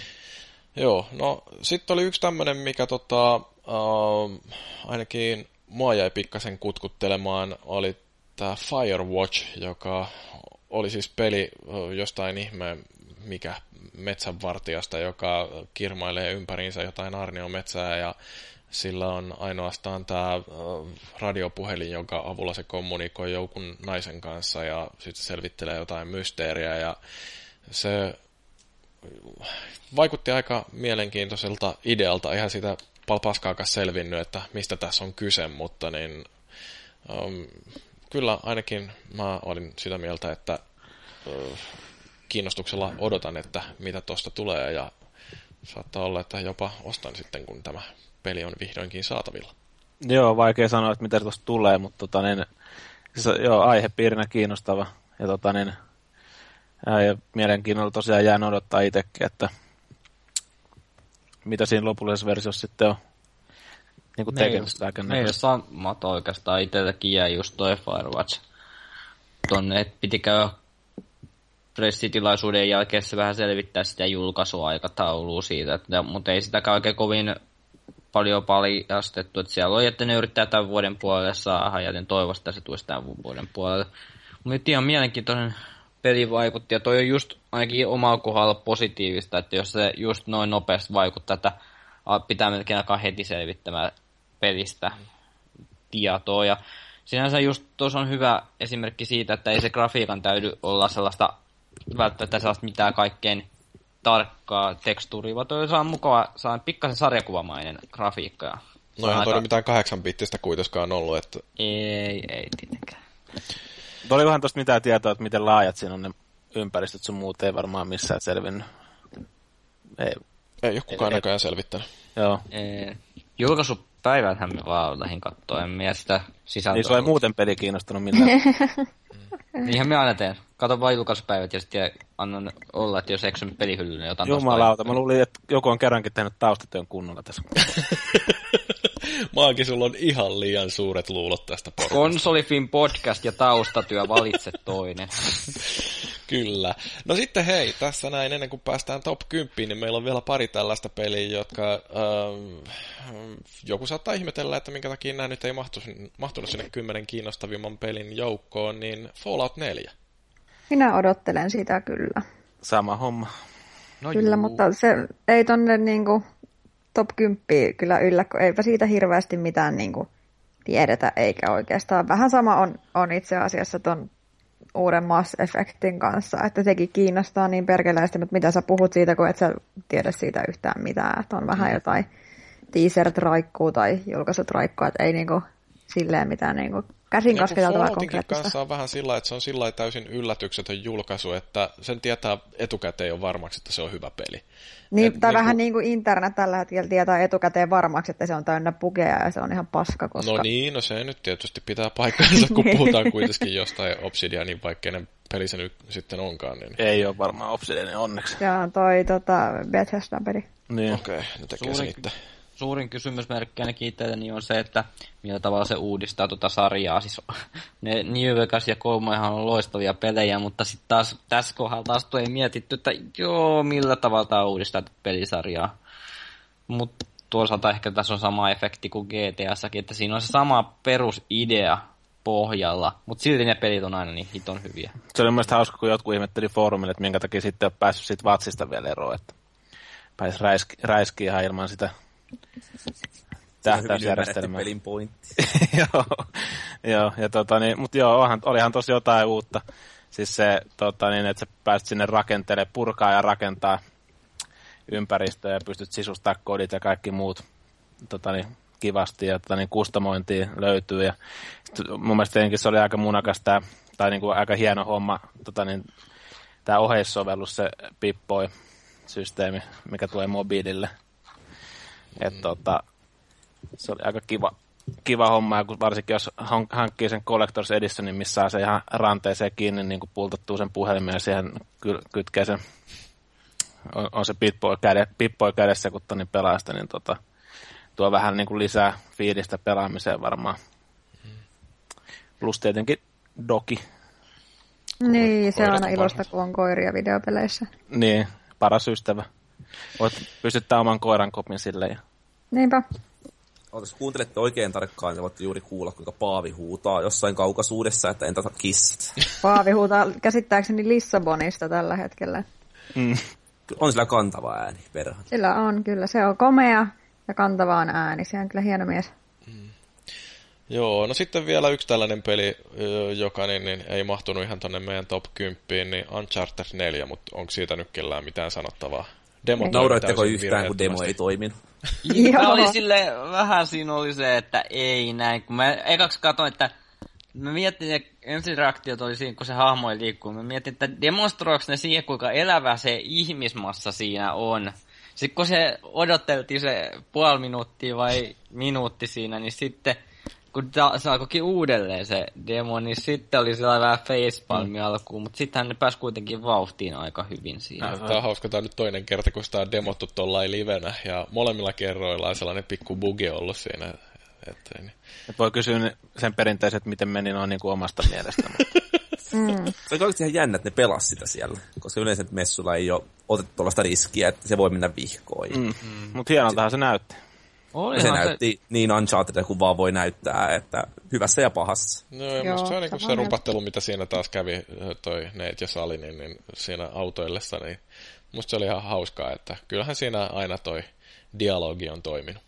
Ja siis siinä oli ainakin omaa silmäähän se näytti ihan hyvältä se ajelukin, että se oli useampia reittejä tavallaan tehty kanssa siinä, että sä pystyt valitsemaan pikkasen. Että se ei, ole niin, ei ollut niin raiteilla kun aikaisemmin on ollut nuo ajo-osuudet tai, ja nuo jutut, mitä siinä on ollut. Nyt siinä oli pikkasen avoimempaakin menoa, mutta paha vielä sanoo tarkalleen sitten siitä lopullisesta versiosta. Mä koitan välttää sitä pelikuvaa, että tulisi mahdollisimman paljon yllätystä sitten lopullisessa pelissä. Ja oli se hemmetin komeen näköinen niin grafiikolta. Että... Joo, kyllä se basaarilla nyt räiskekäs siellä, niin hemmetin tyylikkään näköinen. Täytyy katsoa, mitä mä pystyn spoilaamaan arvostelussa nyt seuraavasta, että kun siinä edellisellä kerrallahan oli tämä näin, että pelattiin tuolla neitillä, kun se oli lapsi, niin nyt seuraavaksi varmaan pelataan neitillä sen sukupuolenvaihdosleikkauksen jälkeen. no sitten, nyt päästään vihdoinkin tähän top 10. Ja numero 10 meillä löytyy tällainen peli kuin Unravel, josta mulla ei ole mitään hajuakaan. Mikä tää on? Skypalers voi kertoa taas, no sanotaan näin, että Little Big Planet, missä tämä Sackboy on korvattu sellaisella langasta muodostetulla kissahahmolla. No niin. Se oli sellainen uh, 14 hengen tiimi kehittämässä tätä ja se pääjehu tuli oli kaveri vähän jännityksessä ja varmaan pienessä hermostuksessa Joo, siinä. se oli niin ihana, se oli se mun käy... suosikki. Siis se kaivo, se oli hyvä, kun se kaivo kertoi sit, kuinka se oli tehnyt sen, sit kun se alkoi kaivaa sitä hahmoa sen tuolta povitaskusta, sit kun se käsi näkyi, kun se kamera vähän zoomasi se kättä, kun se tärisi ihan älyttömästi se äijä. Joo. Aivan ihastuttava. Se voi olla vaan, että on jäänyt jotkut yli kokainit ottamatta ennen Älä oo tommonen! se oli oikeasti, siis siinä oli, mä tykkäsin sit esityksestä pelkästään sen takia, kun se kaveri oli niin luonnollinen, että se ei ollut sellainen perus pressikonferenssi äijä, kuka kävelee pikkutakissa, vaan siellä ees taas lavaa ja puhuu asioita. Ja se oli ihan hauska, kun ne paljasti siihen sen idean. Siis kyseessä on tasoloikka. Siinä on tällainen langanmuotoinen tai langasta muodostettu kissahahmo. Käykää katsomassa tuota Googlesta, sitä on oikeasti vaikea vaikea selittää, mutta se on saa vähän vaikuttaa sellaisten fysiikkaputsleet tasoloikalta. Joo, jos... siis se idea siinä on se, että, että kun tota, tämä hahmo niin kuin kävelee, niin sitten se niin kuin purkautuu tavallaan, että sitä lankaa niin kuin jää sen perään ja sitä lankaa hyödynnetään, että sä voit niin kuin, tyyliin flengata jonnekin tasoille sillä ja kiivetä sitä ja kaikkea niin kuin tällaista, että se on niin kuin, käsittääkseni siinä se juttu. Sitten siinä oli tavallaan se tausta oli sellainen aika valokuvamainen metsä ja sellaista just pohjoismaalaisuutta aika paljon siinä havaittavissa siinä taustassa. Ja vielä siinä oli, se oli siis todella näyttävän näköinen se grafiikoiltaan. Ja todella iso yllätys. Minä sanoin siinä EAN pressikonferenssissa alussa, että esitetään ihan totaalisen uusi IP. Ja tämä oli se, ja tämä tosiaan yllätti sen, että siellä osasi jo vähän arvata, mitä ne esittää, mutta tämä niinku tuli totaalisena yllätyksenä. Mutta ehkä tämä olisi pelinä voinut sijoittaa sinne loppuun, niin olisi tavallaan tullut totaalinen yllätysmomentti. Mm. Se silleen hauska peli, että mä tykkäsin heti kun näki sen. Ja se oli niin koho kohtia showssa, mutta tota, sitten niin kuin nyt oli unohtunut, että ihan täysin koko peli, että mikä se olikaan. Ja nyt kun näki taas tittelin vaan listan osana, niin oli että hetki, mikä sitä olikaan. Ja sitten katselin YouTubesta gameplay-videot siitä, niin että jälleen tuli semmoinen lämmi fiilis, että toihan pitää sitten kyllä hankkia, kun, kun tulee. Sinne taustoissa kehuittekin, niin vähän oli sellaista trinemäistä meininkiä hetkittäin jopa havaittavissa, mikä oli niin kuin vaan hyvällä tavalla. Ei nyt niin satumainen, mutta samantyyppisiä efektejä siellä kuitenkin. Mm. Mm. Joo, no se on ihan kiva. Eikö tämä ollut EAN pressissä, missä toi esiteltiin? Joo. Oli. Tämä oli hyvin tehty vielä. Jotenkin tämä sopi siihen pressitilaisuuteen, kun siellä tuli niitä en tiedä, oliko siinä sitä ajas, ai, menikö siinä sitten jotenkin ajastus, mutta siellä EAN pressissä oli todella huono juttu se, kun se aika tuppas loppuu siellä, tai siis niin kuin, siellä tuli näitä, se mobiilipeleistäkin puhunut henkilö, niin se vaan yhtäkkiä pomppasi lavalle, ei siis mitenkään siitä ei saatu sujuvasti sitä siirrosta. Siis se vaan yhtäkkiä pomppasi lavalle ja kertoi vaan yhtäkkiä alkaa puhua mobiilipeleistä. Se ei jotenkaan tullut soljuvasti siihen luonnollisesti jatkumoksi, vaan se jotenkin tuntui pakotetulta siihen esitykseen. Tämä tuli ainakin luontevasti pienenä yllätyksenä. Mutta on jotenkin jännä sillä, että miten noi indiet on nyt ruvennut saamaan tuollaista näkyvyyttä, että Uh, sekä Sonin että Microsoftin, että nyt sitten jopa EAN presseissä, niin kaikissa esiteltiin jotain tällaisia indieitä, että ihan kiva, koska ne kuitenkin tuo sellaista tietynlaista diversiteettiä tuohon uh, peliskeneen, että jos isot AAA-talot, niin pelaakin sillä varman päälle ja tekee sellaisia tusina hittejä, niin ihan mukavaa, että jostain tulee sellaista vähän kokeilevampaakin kamaa. Joo, kyllä se lämmittää aina mieltä, että tota, ne, nekin saa tuolla aikaa isoissa presseissä, kun tietää kuitenkin, että ei se mitään helppoa hommaa niille indie ole se, varsinkin jos on tota, niin, ekoja pelejä, mitkä on tulossa niin tolleen ns. isosti ulos siinä. Että. Joo, hämmästelin ainakin tuon kaverin luovuutta, että itse, itselläni ei noin vahvaa ideaa olisi tullut toi toimi, ja tuossa on tosi hyvä itsellänikin kun tavallaan, kuten mainitsin äskettäin, niin mä osasin vähän ennakoida, mitä EAN pressissä tulee.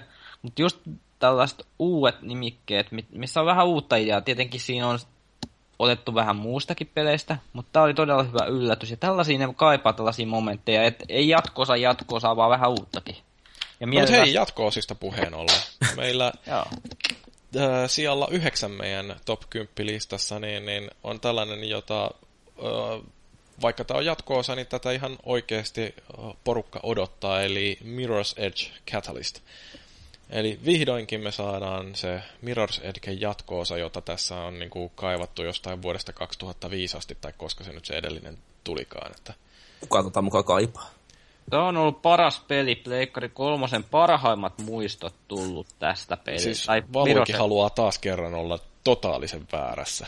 Ei ykkös oli hetkensä, mutta ei se nyt meidän se, heittää... oli nähty jo ekan tunnin jälkeen. Se, mm, ei mikään kovin kummallinen kokemus, mutta menetteli. Pitääkö niin. meidän heittää nyt porukkaa pois tästä kastista. Nyt alkaa katsoa sen verran paljon väärin mielessä. Joo, ja samalla käydään potkimassa noita tuolta Irkki-kanavalta, paitsi että maakin nyt ei siellä muutenkaan käynyt koskaan. Joo, mutta siis tää on ihan odotettu ollut itse omalla kohdalla. Se Mirror's Edge oli poikkeuksellinen siinä suhteessa, että mä pelasin sen kaikilla vaikeusasteilla lävitte. Mm. Siitä jäi parhaimmat tavallaan pelilliset muistot tuosta Pleikka kolme aikakaudesta, joten tämä on ihan odotettu ja sinänsä just se, minkä takia kanssa tämä on positiivinen yllätys, vaikka tämä on jatkoosa. Niin tässä on kulunut sen verran aikaa siitä edellisestä. Ja tähän tarinalta tämä ei ole mitenkään jatkoa sille Mirror's Edgelle, vaan tämä on tavallaan se alkutarina, se origin. Niin se ihan tuo mielenkiintoista aspektia asioihin. Sitten tästä on poistettu kokonaan se, että päähahmo ei pysty käyttämään aseita ollenkaan, mikä on todella hyvä asia, koska se oli aika kankeeta siinä ihan ekassa pelissä. Niin, se on tässä on... pelissä ei ammuta ollenkaan, tämä on pelkkää traversalia. Mm. Tämä on semmoinen asia, mikä niin kuin nostaa kuitenkin kiinnostusta, että se, no, se ykkönen kesti just siihen pisteeseen, että aseet tuli mukaan ja sitten se niinku kuoli siihen hetkeen. Oh, itse asiassa mä sain, kun mä pelasin sen ekan kerran lävittää, niin sen trofin, että toi uh, Faith ei ampunut ketään. Että niin, niin, niin kyllä en vaan ehkä pelaamaan. Sit. Kyllä siinä loppua kohti tuli sellainen uh, kohtaus, jossa niin, niin pikkasen sai tuskailla sen kanssa, että kun ei halunnut käyttää väkivaltaa, että tartti niitä ihmetankkeja kierrellä, mutta niin, niin... Oliko se se viimeinen kenttä, kun siinähän oli se vaikein, se... vaikea kohta, kun piti, se oli sali täynnä vihollisista, sun piti mennä hissiin, niin mä löysin sellaisen jonkun taktiikan, että juoksee ekaksi sinne hissiin ja painaa sen, että sieltä tulee, sitten menee taas kyykki jonkin piiloon, mätkii muutama vihollisen ja menee hissiin ja pääsee karkuun. Niin joo, kyllähän siinä sai potkia tosiaan. Mutta ei, tuliaseita ei voinut käyttää. Joo, mutta siis äh, kyllä siinä lopussa tuli vähän sellainen haasteita, että olisi varmaan päässyt helpommalla, jos vaan olisi ottanut pystyn koura ja ruvennut ampua, mutta eihän Faith ollut mikään pyssysankari siinäkään tapauksessa. Että... Ei, ehkä siinä voi tavallaan se, sen aseitten pelimekaniikan selittää just sillä, että kun, kun se ei ole oikein hyvä niiden aseitten kanssa, kaiken kaikkiaan tässä on hyvä juttu, että sitä ei ole, se on poistettu kokonaan, ja just kun tämä on alkuperätarina, niin siinä on sitten otettu mu- tavallaan vielä just se epävarmuus pois. Ja tässä oli muuten avoin, avoin maa, tavallaan avoin, että katoi pystyi liikkuu aika avoimesti tässä, ja sitten sieltä piti hakea tehtäviä. Hmm. Kuulostaa se... toki mielenkiintoiselta, kun ajattelee, että se kuitenkin oli siinä niin hauskaa, että kun Uh, siinähän oli kyllä paljon etenemisreittejä ekassakin Mirosechissa, mm-hmm. mutta um, ei se sillä avoin kuitenkaan ollut, että jonkinmoisessa putkessa edettiin. Et, en tiedä, toi, toi voi olla ihan hauska. Joo, se on. Mä mietin just monta kertaa ennen tätä julkistusta, että minkälainen olisi, jos siinä otettaisiin katot ihan avoimeksi ja tälleen. Ja näköjään ne pystyy sitten toteuttamaan tuon. Mm. No, jatketaan meidän listaa. Lähestytään tässä näin kärkeä, mutta nyt ollaan vielä siellä kahdeksan ja täältä meiltä löytyy tämmöinen peli kuin Tomb Raider, jolla varmaan oli myöskin jonkinlainen lisänimi. Rise of Tomb Raider taitaa olla, eikö ollutkin? Mä luotan suhun. Joo, nyt omia nipu. Vahvoja sankareita kuitenkin. Kuka tätäkin oli äänestänyt, hei? Minä muun muassa. Kyllä mä saatoin jonkun pisteen tälle antaa. Ihan vaan sen takia, että se aikaisempi oli sen verran tiukka kokemus kokonaisuutena. Että niin tosiaan niin kuin ei E3 nyt ihan hirveästi nähty muuta kuin sitä vuoristokiipeilyä ja muuta, niin kuin, ja uudesta semmoisesta niin elokuvamaista kohtauksesta toiseen siirtymistä, mutta se on tietenkin vähän aina, että mitä siellä nyt sitten voi näyttää. Että ihan siis silleen siistille, siistillään se näytti, mutta se nyt ei vielä nyt sinänsä herättänyt mitään ihmeempää. Hyvin otti siinä, tota, mitä nähtiin, niin turpaan taas tuo Lara, kun mua jotenkin huvittaa, kun se on tyyliin mun kokonen mm. naishahmo, ja sitten sitä hakataan aivan sairaasti koko ajan. Jotenkin se ei se, että se on aina sitä hakataan, vaan se, että mitä helvetissä kestää niin paljon iskuja. Se jotenkin niin kuin, se on, on niin ylikorostunutta välillä. Naispuolinen Nathan Drake. Sitähän oh. mätkitään koko aika. Sitä mä sanoin tuosta Uncharted 2, että se on sellainen peli, että jos sulla on oikeasti huono päivä, niin pelaa sitä, koska siellä näet sitten, että jollain menee vielä huonommin kuin sinulla, niin eiköhän tässä ole vielä sellainen saman tyyppinen ratkaisu, että jos huono päivä, niin pistä Tomb Raideri tuohon boksiin. Ja... Unbreakable female saa strong as hell. Mut niin, uh, mitä te odotatte tältä peliltä? mä odotan, että se on sama kuin Uncharted 4, mutta kiinnostavampi. Siis Joo. mä tykkäsin enemmän sitä ekasta Tomb Raiderista kuin Unchartedista, ja mä en tiedä, tämä menee taas väärien mielipiteiden jatkumoon, mutta, mutta mulle toi niin uppoo erittäin lujasti. Ja toi on peli, joka siis tulee Xbox Oneille ekana, ja niin kuin voisin nähdä oston Xbox Onein ton takia.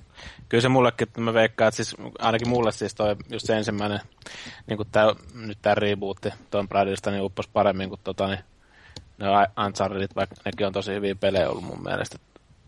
Jotenkin oli saatu se tunnelma ja sun muu rakennettua niin kuin paremmin siinä. Ja nyt ehkä niin paljon huumoria, mutta... No Tota, niin, sitten kun se tulee pleikkariin, niin sitä on varmaan osta, mutta katsotaan sitten tilannetta sitten tarkemmin. Mutta se varmaan ehkä saattoi moniin vedota paremmin se, kun siinä sanoit puolavoin eteneminen, että siinä tavallaan pystyy moniin paikkoihin edetä. Ja se oli melko avointa vielä se maasto tavallaan, mutta siinä ti- tietenkin sieltä tulee sitten niitä kohtia, missä tarkasti ohjailtiin sitä pelaajan liikettä. Joo, Mä en osaa mulla, oikein kommentoida sitä edellistä, että kuinka hyvä se oli, kun mulla se jäi niin kesken. Mä pelasin sitä kai tunnia. Mikä siinä mätti? Oh, en mä tiedä. En... Mulla oli kai jotain muutakin pelattavaa Killzonea tai jotain siinä kohtaa. Ja mä ajattelin, että Blake, tuolla Blakerilla ei ollut silloin niitä hiusanimaatioita, Nvidia Hair Physicsia siinä käytössä, niin sen sehän takia. on toi, mikä kaljuntuvaa keski-ikäistä miestä vituttaa, jos ei ole hiukset animoitu hyvin, koska ei kotonakaan juuri näe. aika raakaa. Joo, tuota, mulla on kanssa vähän vaikea suhde tuohon Tomb Raideriin, kun siis dikkasin mä siitä edellisestä. Olihan se niinku hyvä peli ja silleen, mutta, mutta sit se oli jotenkin silleen niin tasainen, että siis kyllä mullakin on sieltä lopusta varmaan ja edelleen jotain jonkun verran pelaamatta, että se vähän semmoinen fiilis, että kun toi uusi tosta nyt tulee, niin kyllä sitä varmaan pelaa joo, mutta ei se varmaan mikään niinku huippupeli sit itselle kuitenkaan ole. Et se on varmaan semmoinen, niinku, mitä on kiva pelata, mutta ei ehkä sen enempää kuitenkaan. Ei vaikka, Menetitte, menetitte eeppisen loppupuomuun. ei vaikka ei. päähahmo näyttää aika paljon sulle siinä. No se näyttää aika paljon, kyllä joo, totta. Mm. Että ei vaan olisi jepukannut antaa nämä motion capturet ja kaikki kasvuanimaatiot. No sen takia on ollut työkiireitä, kato, kun on pitänyt käydä vähän näyttelemässä. Mitä ei voi paljastaa, mutta miljoonia on tienattu. Miljoonia on tienattu, missähän se ei näy, kun ollaan tällaisia vaatimattomia suomalaisia, mutta, mutta joo, siellä ne muhii tilillä. Mm-hmm. Mutta missähän muhii tämä meidän listan peli numero seitsemän, äh, joka on sellainen jo pitemmän aikaa kehitteillä ollut indie-hitti, äh, avaruusseikkailu No Man's Sky. Oli vähän semmoinen tylsähköesitys niiltä. Siis se viime vuonna iski erittäin lujaksi Gamescomissa, kun näyttivät sitä. Tai kolmas kumpi olikaan. Ja siellä sykähdytti luja, mutta jotenkin nyt oli vaan niin kuin sama juttu uudestaan periaatteessa. Ei oikein niin kuin tullut mitään sitä uutta hehkutettavaa ja odotettavaa. Joo, tässä mun mielestä näkyy ehkä se ongelma, että kun pelit julkistetaan niin kauhean aikaisessa vaiheessa ja äh, sitten niitä demoillaan uudestaan ja uudestaan samalla tavalla, niin äh, se innostus alkaa jotenkin vähän latistua. Et periaatteessa kyllä ihan edelleen on kiinnostunut näkemään, että mitä tuosta No Man's Skysta tulee ja ähm, ja kyllä siinä varmaan tekemistä riittää ainakin sen puolesta, että siinä niitä maailmoja on tutkittavaksi, mutta sitten, että iskeekö siinä jossain kohtaa sitten semmoinen ähky, että tämä peli on liian iso? Joo, varmasti iskee. Siis mä oon aivan, mua kiinnostaa toi todella todella paljon. Ja tota, siis vaikka siinä on, on sellaista niin kuin avaruustaistelumeininkiä ja muuta, niin mua kiinnostaa nimenomaan se tutkiminen. Mutta mä tunnen itteni sen verran hyvin, että mä tiedän, että se on just sitä, että mä, niin kuin, mä käyn tosi hätäisesti kaikki paikat niin kuin läpi ja mä oon silleen, että mä haluan vaan nähdä kaikkea uutta. Ja mä niin kuin käyn siitä rauhassa niitä niin kuin läpi, niitä planeetoita tai paikkaa, missä mä vierailen. Mä haluan vaan niin kuin nähdä sen uuden ensin, että mitä on tarjolla. Mutta mä tiedän, että siitä tulee sellainen loputon sua, että mä niin kuin suhaan ihan päätöntä vauhtia vaan etsimässä kaikkea uutta sen takia, että se on mahdollista. Että se voi olla, että se kääntyy jopa itseään vastaan siitä, että siellä on liikaa löydettävää, koska ethän se jaksa keskittyä niin kuin kunnolla paikkoihin, kun sä tiedät, että nurkan takana voi olla vielä jotain siistimpää. Niin, siinä on tota niin, siinä sittenhän mainostettiin, että siinä on koko universumi tutkittavana, vai pal- mitä se nyt sanottiin sitten, mutta tota, joo, siis saa nähdä sitten, että minkälaisia, sehän näytettiin joku paikka, siinä mentiin tonne sinne niin sanotusti maankamaralle ja muuta, niin tota, että miten, sitten, miten paljon ne eroavat sitten toisistaan ne kaikki meistä, että ei toivottavasti ainakaan siinä Mass Effect copypaste Joo. paikkoja. Että. Tuossahan oli just siinä oli vielä pelkästään se planeettojen tutkiminenhan ei ollut siinä, mutta siinä oli ne avaruustaistelut kanssa, ja se jää kysymysmerkiksi sitten, että miten ne on tavallaan linkitetty siihen peliin, että onko siinä minkälaista, onko siinä pelkkä idea taas tehdä sellaista avaruustaistelua, vai onko sitten siinä, ja tutki planeettoja, onko sitten muutakin sellaista koukuttavaa juttua? Niin, mua kiinnostaa ehkä enemmän se, että onko siinä mahdollista jättää jotain osa-alueita kokonaan sitten tekemättä, jos vaikuttaa siltä, että ne ei kiinnosta. Että esimerkiksi jos, niin kun, ää, jos ne avaruustaistelut on ihan tosi sellaista hektistä ää, reaktiohippaa, niin mä tiedän, että mua rupeaa ne nyppiin tosi nopeasti, ja sitten jos se peli edellyttää, että niitä tarvitsee pelata, että siinä pääsee eteenpäin, niin sitten se voi olla sillä niin että mulla se lopahtaa ihan yksinkertaisesti vaan siihen, että mä en kestä sitä jatkuvaa turpaanottamista. Et, ää, jotenkin sillä toisaalta toivoo, toisaalta pelkää, että toi on sellainen peli, jossa on monenlaista tekemistä ää, ja siellä voi keskittyä sitten johonkin yhdenlaiseen nyhjäämiseen, jos oikeasti innostaa se, että käy lapioimassa jotain paskakasoja jossain dinosaurusplaneetalla. Mutta jos miettii kuitenkin, niin onhan tavallaan tämä tämä on Hello Gamesin kehittämä peli ja tuttu Joe Danger-peleistä, niin eikö tämä ollut joku ihan todella pieni kehitystiimi, mikä tätä kehitti, ja sitten ne on tehnyt näin valtavan työn. Niin eikö tämä, onko tämä neljä vai kymmenen henkilön studio suurin piirtein? Ne on saanut ihan hito vaikuttavaa jälkeen aikaiseksi. No se on, kato, proseduraalisesti generoituja planeettoja, niin ei siinä mm. nyt hirveästi, että tehdään vaan ne säännöt, joiden mukaan niitä arvotaan sinne. Ja sitten ne kaikki tallennetaan jonnekin pilveen, että kun joku käy äh, löytämässä jonkun planeetan, niin se luodaan sillä hetkellä ja sitten se jää ikuisesti sinne jonnekin tietokantaan venaamaan, että mahdollisesti joku toinen eksyy sinne samalle paikalle. Oh, aika hyvin kuitenkin. On ideana vaikuttaa toimivalta, sitten tietenkin se, va, se on sama kuin monissa peleissä, että se vaatii sen oman kokemuksen siitä, että onko se sitten hyvä vai ei. Mutta tästäkään ei taidettu vielä kertoa, että koska tämä tulee.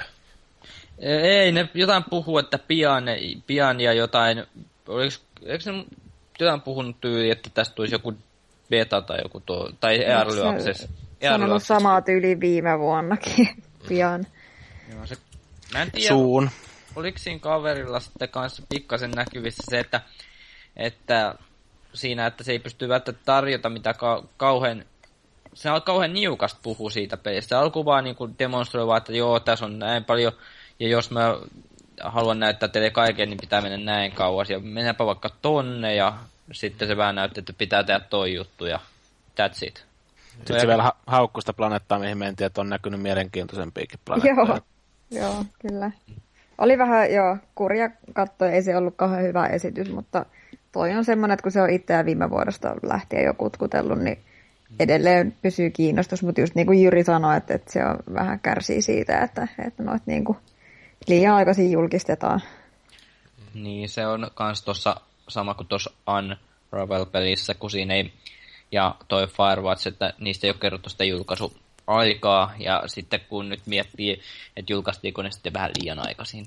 Että se niin. riippuu siitä, että milloin ne julkaistaan ne pelit loppupeleissä. Se on niin. toi indieiden ongelma justiin, että kun niillä on rajallis, siis todella rajalliset resurssit, että eihän millään projektilla resursseja ihan rajattomasti, mutta et, äh, jos tosi poru- pienellä porukalla tehdään, niin sit se on vielä pikkasen hankalampi ennustaa, että koskahan tämä olisi siinä kunnossa, että pystytään shippaamaan.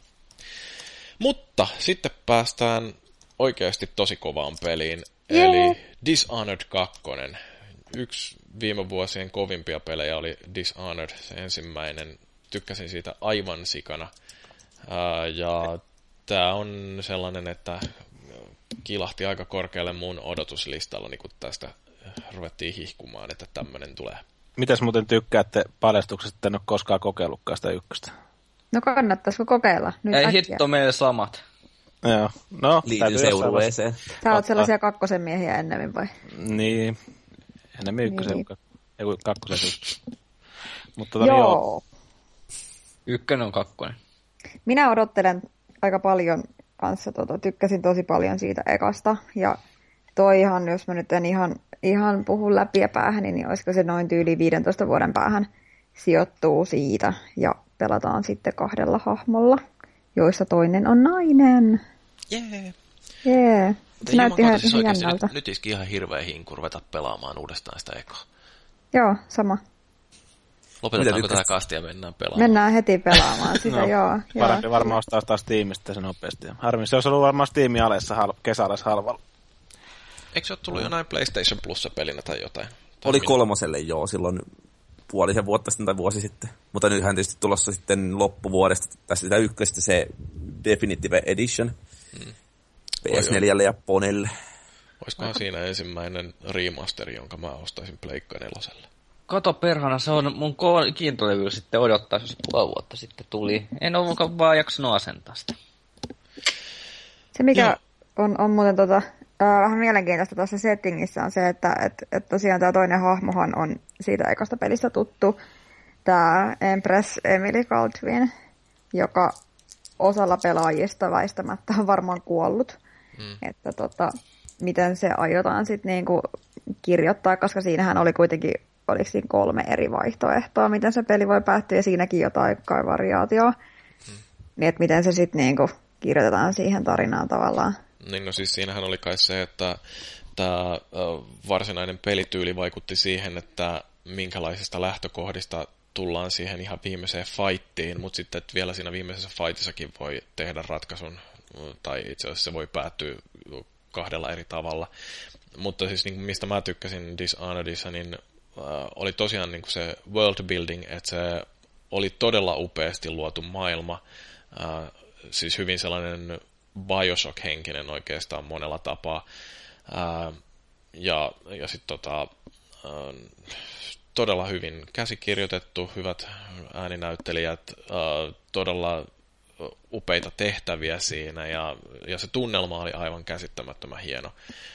Et kyllä niin kun, se, se on kyllä niin upea peli, että et, odotan kyllä tätä jatko-osaa sille Se on joo, mun on pakko jakaa yksi muisto, kun tota, niitä, mä en muista kumpi niistä DLCistä se oli, kun mä pelasin, mutta kun se on just se maailma on vähän sellainen niin kuin karu ja rujo ja on niin kuin tosi kurjia tapahtumia paikoin ja on, on hirveästi niin kuin sellaista luokkayhteiskuntameininkiä ja tällä ja siellähän hirveästi niin kuin hyödynnetään sitä valaan rasvaa, Mm. whale oilia niin kuin kaikkeen, kun siinä on se yksi kohtaus, kun sä meet sellaiseen tehdashalliin tai sellaiseen, ja sitten sieltä katosta roikkuu sellainen elävä valas, mistä niin kuin menee siis putki, ja ne kerää siitä elävästä valasta sitä öljyä talteen, niin se oli jotenkin niin kuin todella yksinkertainen juttu, mutta siis tosi pysäyttävä ja sellainen, että, että mä jäin, jäin miettimään kyllä aika paljon, että, että mikä, mikä tämä juttu on, tai silleen, että, että jotenkin jäi niin kuin siis mieleen sellaisella pysäyttävällä tavalla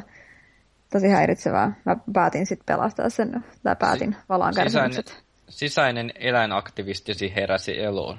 No joo, vähän joo, kyllä. Kyllä, että se oli jotenkin tosi niin kuin karu, mutta se mulle jäi mieleen sellaisena hyvänä esimerkkinä niin kuin siitä maailmassa, että se jotenkin tavallaan niin kuin tiivisti sen teknologian, mikä nojaa siihen niin kuin valarasvaa ja sen, että, että se ei ole mikään iloinen paikka kuitenkaan se pelimaailma. Mm. Joo, hieno, hieno peli. No, sitten aletaan päästä jo top vitosen puolelle, ja yksi näitä todella isoja pommeja, mitä putosi Sonin pressissä, tämä oli yksi niistä, no, kahdesta, oli siellä kolmaskin sellainen, mitä kovasti odoteltiin, ja kaikki äh, oli niinku luopunut jo toivosta, mutta niin, niin meidän siellä numero 5 on Final Fantasy 7 Remake. Juman kautta se reaktio, kun katsoi sen Game Trailersin sen, kun ne katsoi sitä lähetystä samaan aikaan. Kun, Oletteko te nähneet sitä videoa, missä näkyy niiden reaktiot? Kattelin silloin sen Senmua reaktio, mutta en mennä siihen vielä. Hitto se, ne kaverit ihan hyppiä ja riahu siellä studiossa. Siis se, se on hupasa reaktiot. Ja ite, ite olin kans mietin, että mikä tää on nyt, mikä peli tää on. Siis kyllä olen pelannut Final Fantasy 7, siitä on vaan niin pitkä aika, että en tunnistanut niitä tuttuja pieniä vivahteita, mitkä sieltä tuli perhana. Mutta ihan mielenkiintoiselta näytti. Nyt, niin, ja nehän on puhunut tästä, että tämä ei tule olemaan välttämättä samanlainen kuin se itse pää, tai se emopeli, mistä tämä remake tehdään, vaan tässä saattaa tehdä poikkeavuuksia aika paljonkin. Se on kyllä aika semmoinen vaarallinen tie, millä ne lähtee. Ne ilmoitti siitä, että tota, kuitenkin se originaali Seiska on niin rakastettu peli ja varmaan niin jokaisen itsensä kunnioittavan ihmisen top kolme pelejä ikinä. Ei tota, No, mutta sä et olekaan itseensä kunnioittava ihminen. Mutta tota, niin, niin se, että lähdetään muokkaamaan tuollaista niin kuin klassikkoa, niin se eh, vähän tuntuu siltä, että kun sitten julkaistaan lopulta, niin internet on sitä mieltä, että aivan käsittämättä paska ja pyhä ja häväistys ja Jeesuksen päälle on virtsattu, että kaikki niin kuin suuttuu kyllä tästä hommasta. Joo, siis on toi, oli toi hieno julkistus, mutta tota, niin just se, että aikamoinen pelko siinä on edelleen perseessä, että mitä se lopputulos sitten käytännössä on. Että...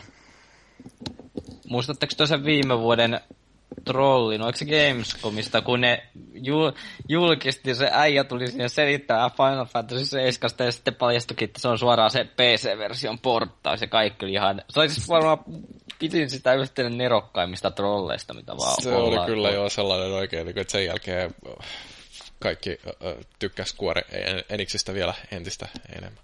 Ehkä tässä oli just se, ehkä siitä tavallaan oli just se, sellainen tavallaan niin ehkä haustaa sen pienen mainoskikan, että tuo trollilla ne niinku kumoaa sen koko jutun, että ne saa rauhas julkistaa sen nyt, mutta voin sanoa, että kyllä ovat taitavia siinä, että toi ei ole mitenkään vuotanut toi koko homma tuolta, että toi tuli yllätyksenä. Mm. Mitä sille tapahtuu muuten nyt sille äh, PC-versiolle, jota ne oli tuomassa Pleikka neloselle, että meinaako ne edelleen julkaista sen? En mä tiedä, sitä varmaan kyllä kannattaa oikein julkaista, se, on, niin kuin, se PC-versiokin on niin, niin melkein sama versio kuin se Pleikka 1-versio, että ei, ei sillä ole mitään tehty. Olisiko se, olisiko se sellainen harha-informaatio? Tuossa se täysin originaali ja muuttamaton, niin vähän niin kuin Star Wars-elokuvatkin, että onhan nekin julkaistu niin kuin vanhoina ja raihnaisina versioina, että niihin ei ole kajottu yhtään. Että tämä on niin kuin se peli, mikä se oli silloin. No, mutta on siellä kumminkin jotain kajottu, että on se huonompi kuin se Pleikka 1-versio, se PC-versio kuitenkin, että että tota, periaatteessa melkein Pleikkari kolmosella, niin kun sillähän saa se PlayStation 1-versio, niin kannattaa päätä mieluummin sillä kuin PCllä se peli. Mm. Joo, mutta en mä tiedä, jos digitaalisena vaikka heittää sen myyntiin, niin onko se nyt aika huono homma sitten. Että... Mutta tuli tuossa nopeasti vaan aasinsiltana mieleen, kun puhuitte sitä viimevuotista röllötyksestä, niin tota, siis Kuorehan teki tänäkin vuonna.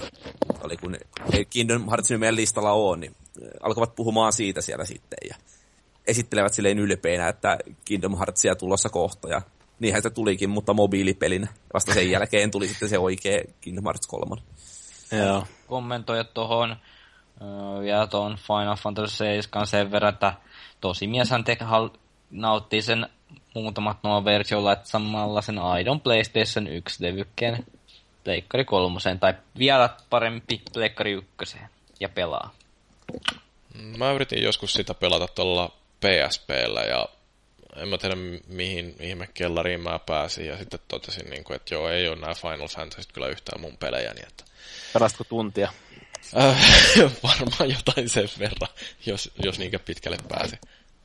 Mutta siinä on siis niinku, äh, ongelmana justiin, että minkä takia ähm, mä ihan odotan, että ne tekee tälle pelille jotain siinä remakeissa muutakin kuin päivittää graffat. Et siis, kyllähän toi pelimekaanisesti pelit on kehittynyt viimeisen 20 vuoden aikana, tai kuinka vanha tämä nyt onkaan, niin, niin, niin paljon, että ää, ei ole esimerkiksi kaikki sellaisia, että täytyy mennä johonkin tiettyyn paikkaan, että pystyy seivaamaan peliä, seivipisteiden välillä saattaa helposti mennä tuntikin, ää, koska ne, niin kun, ää, ne vaan vie ää, siitä niin kun pelaamisesta sen sellaisen edistymisen joustavuuden tai semmoinen niin soljuvuuden, että ähm, mä en niin kuin yksinkertaisesti vaan enää jaksa sellaisia pelejä, jotka rankaisee sua yhdestä epäonnistumisesta sillä että menettää 50 minuuttia pelistään tai elämästään.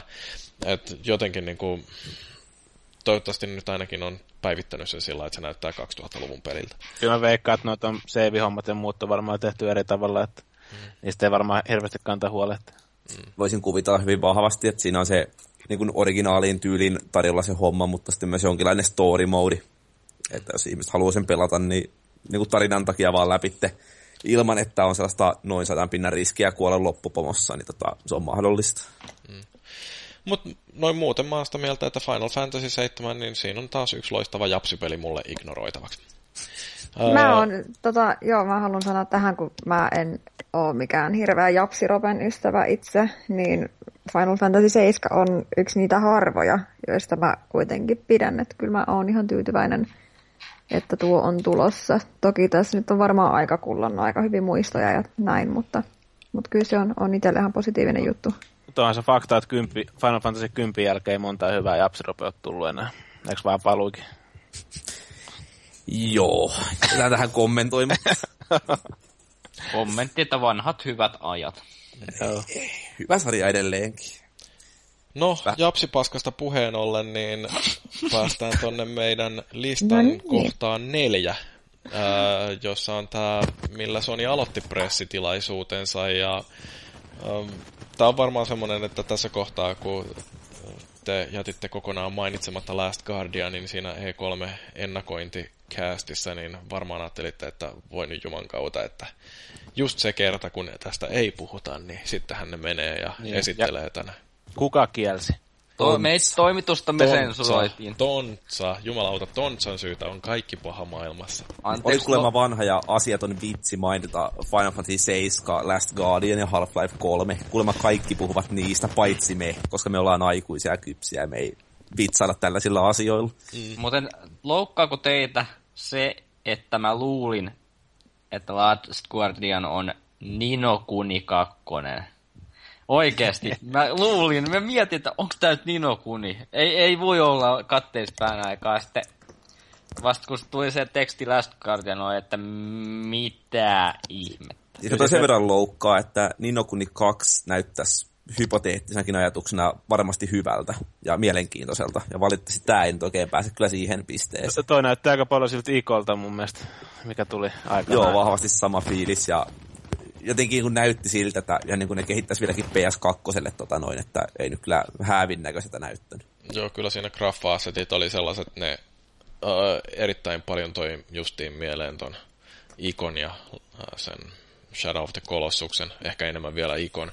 Joo, ja enemmän. jotenkin ö, se pelimekaniikkakin, että miten se huuteli se poika sitä äh, mörköänsä siinä, niin sekin oli niin samanlainen kuin tämä, kun ö, Iko rääkyy Jordan perään. Että niin, niin.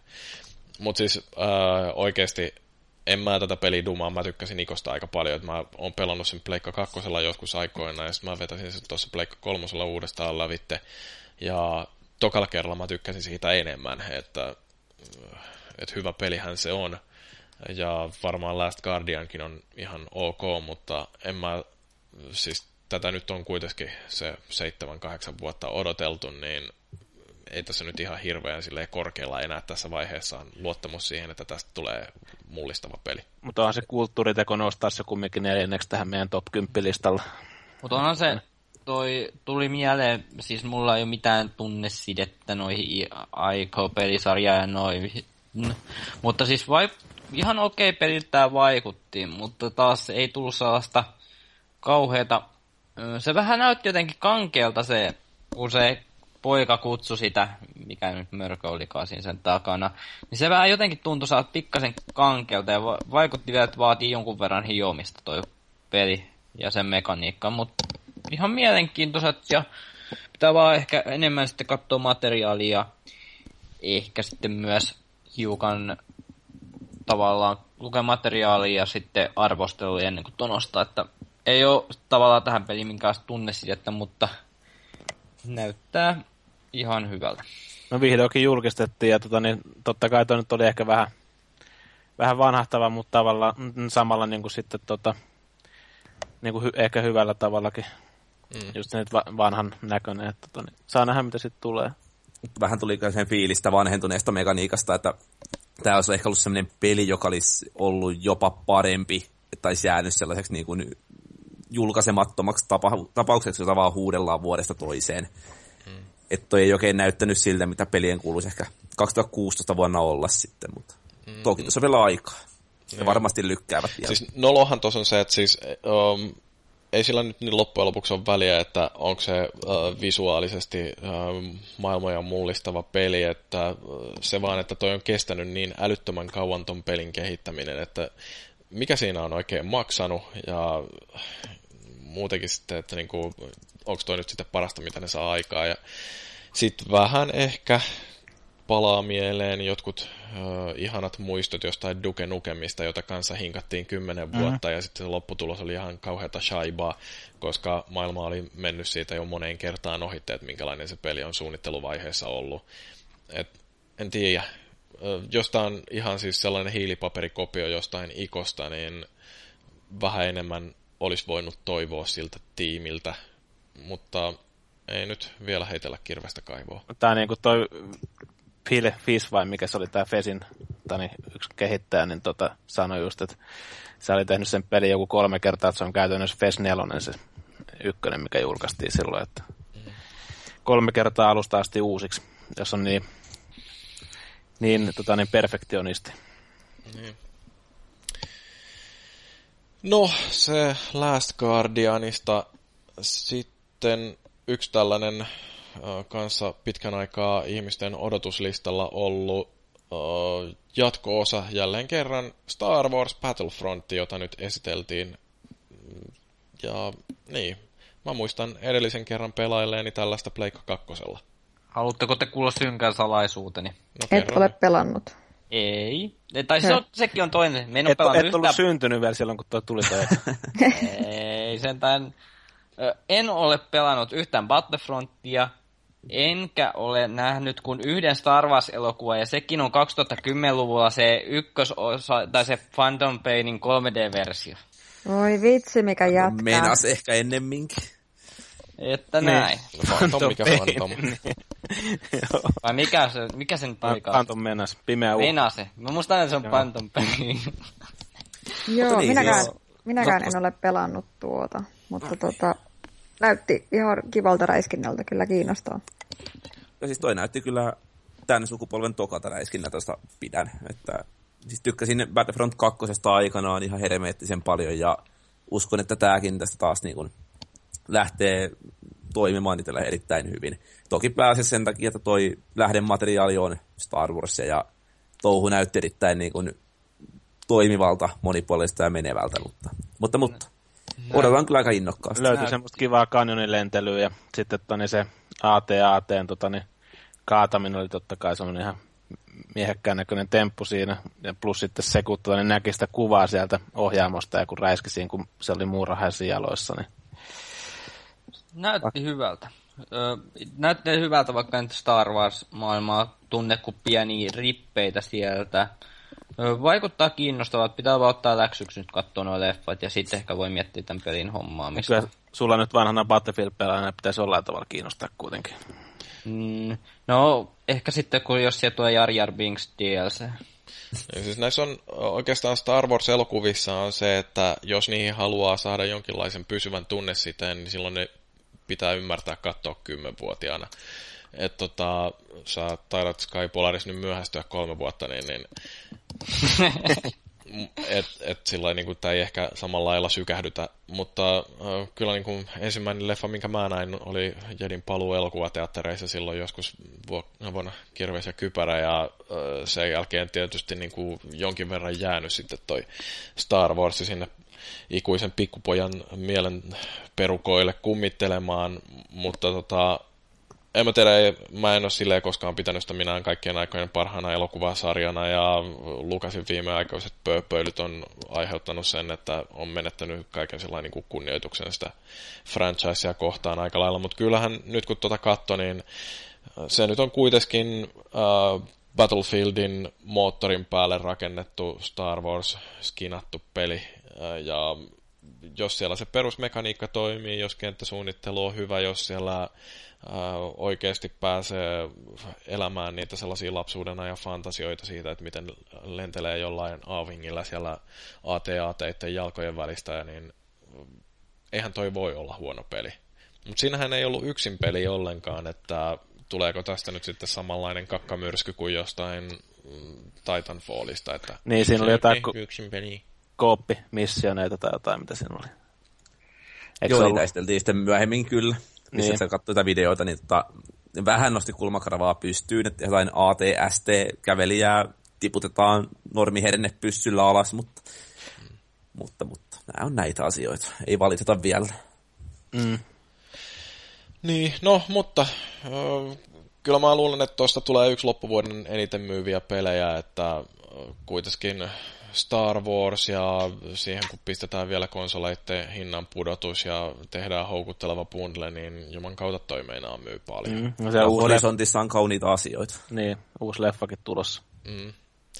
Joo, valuikin siellä vähän jo Fore Shadowaa tätä meidän listan numero kaksi, jonne nousi uh, ehkä kiinnostavin uusi IP, eli Horizon Zero Dawn, joka on siis Guerrilla Gamesin, eli tämän Killzoneista tutun studion uh, uusi IP, ja tämä on aika paljon herättänyt mielenkiintoa, jengi tuntuu olevan aika pähkinöinä tästä pelistä. Ja oliko ne robottidinosaurukset parasta koskaan, mitä siinä näkyi siinä? No sinänsä, jos otetaan tiedettä mukaan, niin mitä nyt toi niin kuin mulle vaikutti, niin tuossa oli teema tällainen kuin teknologinen singulariteetti. Eli tavallaan ideana on siinä, että tekoäly, alkaa kehi- tekoäly ja robotit alkaa kehittää itseä kiihtyvässä tahdissa koko aika paremmaksi niin, että ihminen pysyy enää siinä tavallaan perässä. Tämä mm. oli aika mielenkiintoinen teema. Minkä takia näyttää dinosaurukselta teknologiasta siinä vaiheessa? Sitä mä en, mä en osaa mä en osaa ajatella niin kuin se tekoäly, kun se on kehittynyt niin nopeasti, että se on jostain kumman syystä halunnut dinosauruksen näköisiä Koska robotteja. dinosaurukset on tosi cool ja badass ja siipas, kun se tekoäly on kehittynyt, niin se on miettinyt, että mikä olisi kaikista siisteitä ikinä. Dinosaurukset. Näyttää T-Rexiltä. Niinpä, mm-hmm. oikeasti. Siis mä veikkaan, että säkin haluaisit näyttää T-Rexiltä, jos sä voisit. Kyllä, mulla on vieläkin T-Rex-leluja tuota, niin jossain porukoiden kaapeissa varmaan lapsuudesta. Ymmärrän, ymmärrän. Tää oli mulle vähän, siis toi on niinku, toi setting on just sellainen, mistä voisin tykätä. Ja toi niinku on, mutta jotenkin mä vaan pysty siihen nyt niinku vielä, että jotenkin mun fiilikset on aika laimeet, vaikka siinä tavallaan on kaikki ainekset, että mä voisin olla tosi inessä siinä, niin jotenkin ei vaan lähtenyt. Jotenkin siinä on varmaan se Guerilla siinä taustalla, niin se ei oikein ainakaan meikäläiselle vallan luottoa ette voi kiistää, etteikö näyttänyt hyvältä. En, en ole mikään Killzone-pelien fani, siis kolmonen tuli pelattua kooppuinen läpi, mutta tota, muuten en tee tarjonnut mitään ihan hirveitä aha-elämyksiä. Joo, ja ihan siis joo, hyvältä näytti kyllä, mutta tota, kyllä mä oottelen enemmän infoa ennen kuin alan innostuu. En joo. tiedä, miksi on näin, mutta nyt Vähän on. fiilis se itselläkin. Että toi oli samaan aikaan semmoinen peli, joka kiinnosti todella paljon ja todella vähän. Et jotenkin niin kuin, oikein osaa vielä suhtautua riittävästi tuohon, että ei oikein tiedä ehkä tarpeeksi. Mitä mitä on luvassa. Nyt se loi tota, niin jotain luottoa, että siinä oli ilmeisesti, ainakin mä lueskelin niin tuossa, että siinä olisi ollut jotain Witcher-tyyppejä niin kuin jeesaamassa jonkun tehtävien kanssa ja muuta, että sehän voi vähän auttaa Kyllä, kyllä toi ainakin itse oma silmään vaikutti ihan, ja, ihan hyvältä. Killzonesta ihan ihan hyviä pelejä ne on, vaikka mä siitä futuristisuus on sen, mutta mä tietenkin ostin sen Killzonein sen takia, että näkee, mihin toi Pleikka 4 sitten pystyy, mutta kyllä toi ihan uskon tuohon, jos ne vaan onnistuu sen vahvan tarinan kirjoittamaan siihen ja hyvin, niin se voisi olla ihan hyvä. Ja Jepu varmaankin on käynyt käsikirjoittamassa juurikin sitä peliä, kun se kertoi tuossa just auki sen dinosaurushomman. Kyllä. Mutta uskoisin, että tästä tulee kova peli vielä. Joo, no se on ainakin varmasti teknisesti tosi tiukkaa kamaa, koska jos Guerilla jostain tunnetaan, niin siitä, että ne tekee aika sairaan hyvän näköisiä pelejä ainakin. Ja no, mä nyt tykkäsin Shadowfallista. Tämän Horizonin kohdalla, niin odotukset on vähän sillä niin kuin, äh, mutta ehkä sieltä tulee ihan hyvä peli. Saa näkeä, kun kuulee enemmän siitä, että minkälainen se roolipeli osuus tässä nyt sitten on, ja mikä on sillä ihan lupaavaa on se, että tähän ei tule minkäänlaista monin peliä, että tämä on ihan puhdas yksin peliseikkailu, niin sellaisia aina silloin tällöin kaipaakin.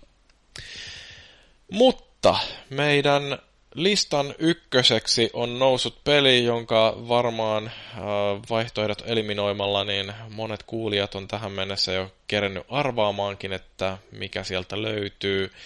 Äh, sellainen äh, ehdottomasti eniten tunteita nostattanut. Siellä näkyy melkoisia kyynelsilmäisiä riemuitsevia katseita Sonin pressitilaisuudessa, kun alkoi eräskin viulumusiikki soida ja sitten ilmestyi tämä Yu Suzuki vai mikä se nyt on se tyyppi, niin ilmestyi sinne lavalle ja kertoi, että nyt kickstartataan Shenmue 3.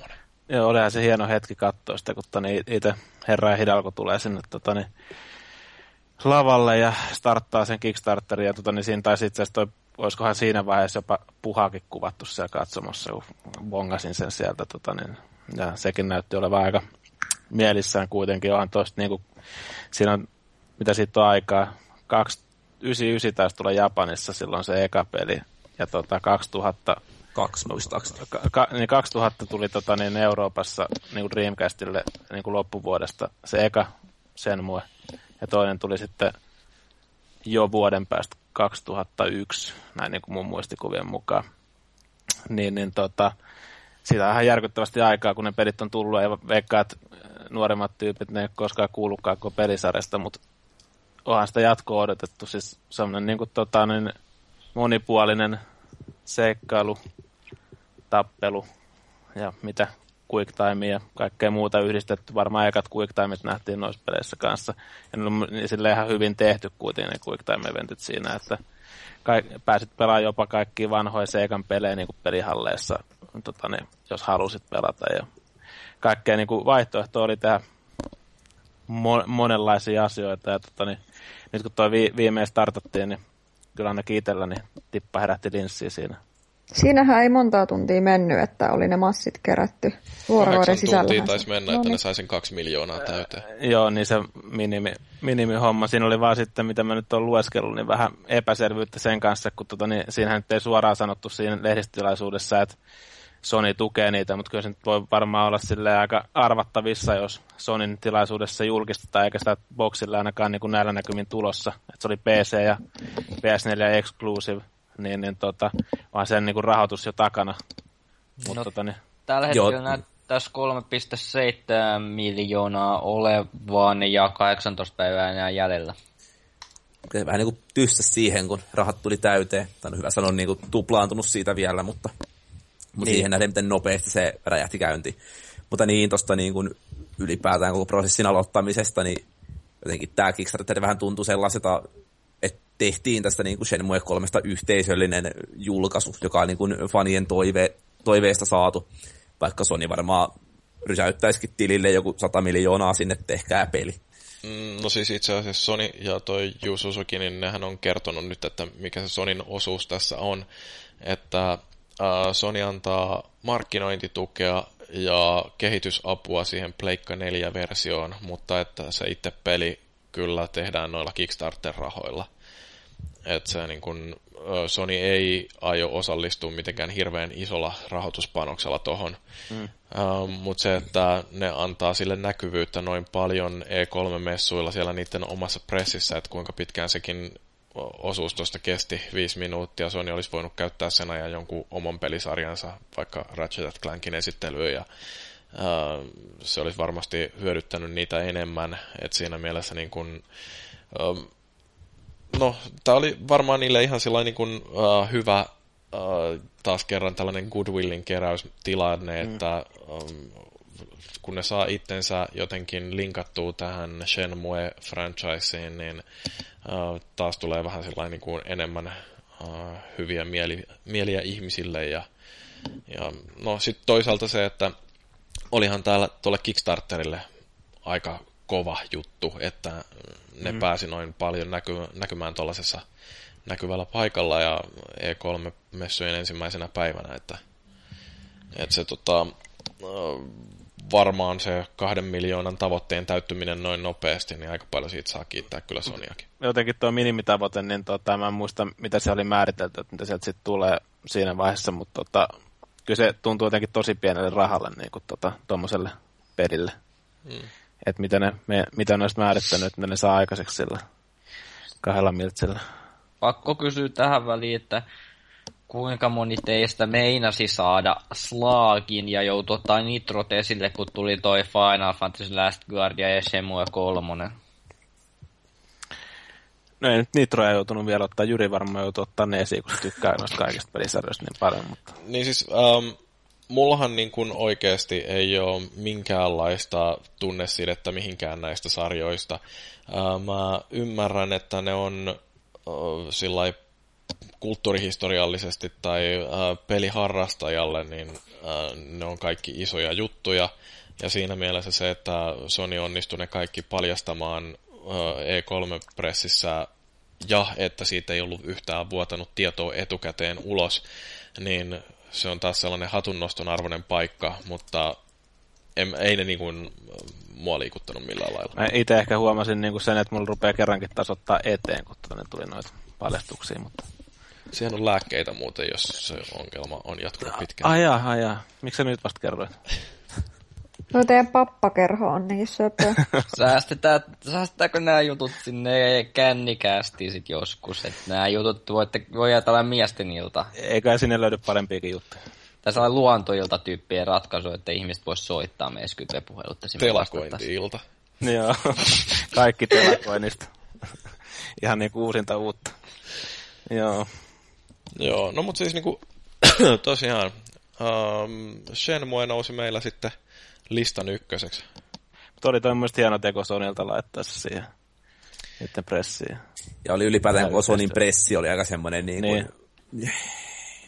internetin syvimmät haaveet, pois lukee Half-Life 3 ja kaikki yhteen showhun. Et ylipäätään niin kun, Microsoft veti aika paljon enemmän noilla niin kun, AAA-julkaisuilla, jota niin kun, tuskin nyt yllätti ketään yksikään niistä peleistä, mutta kaikki niin kuin tietää, mitä ovat saamassa, että mm. jengi ottaa, mutta sitten taas Sony tuli vähän niin kuin toisella linjalla mukaan. Ja tämänkin Tontsa kielsi. Ilmeisesti Sonyllahan oli se juttu kanssa, että Microsoftillahan ei nyt tällä kertaa olekaan Call of Duty ilmeisesti siellä mukana niiden pressissä, vaan tällä kertaa Sonylla oli Call of Duty.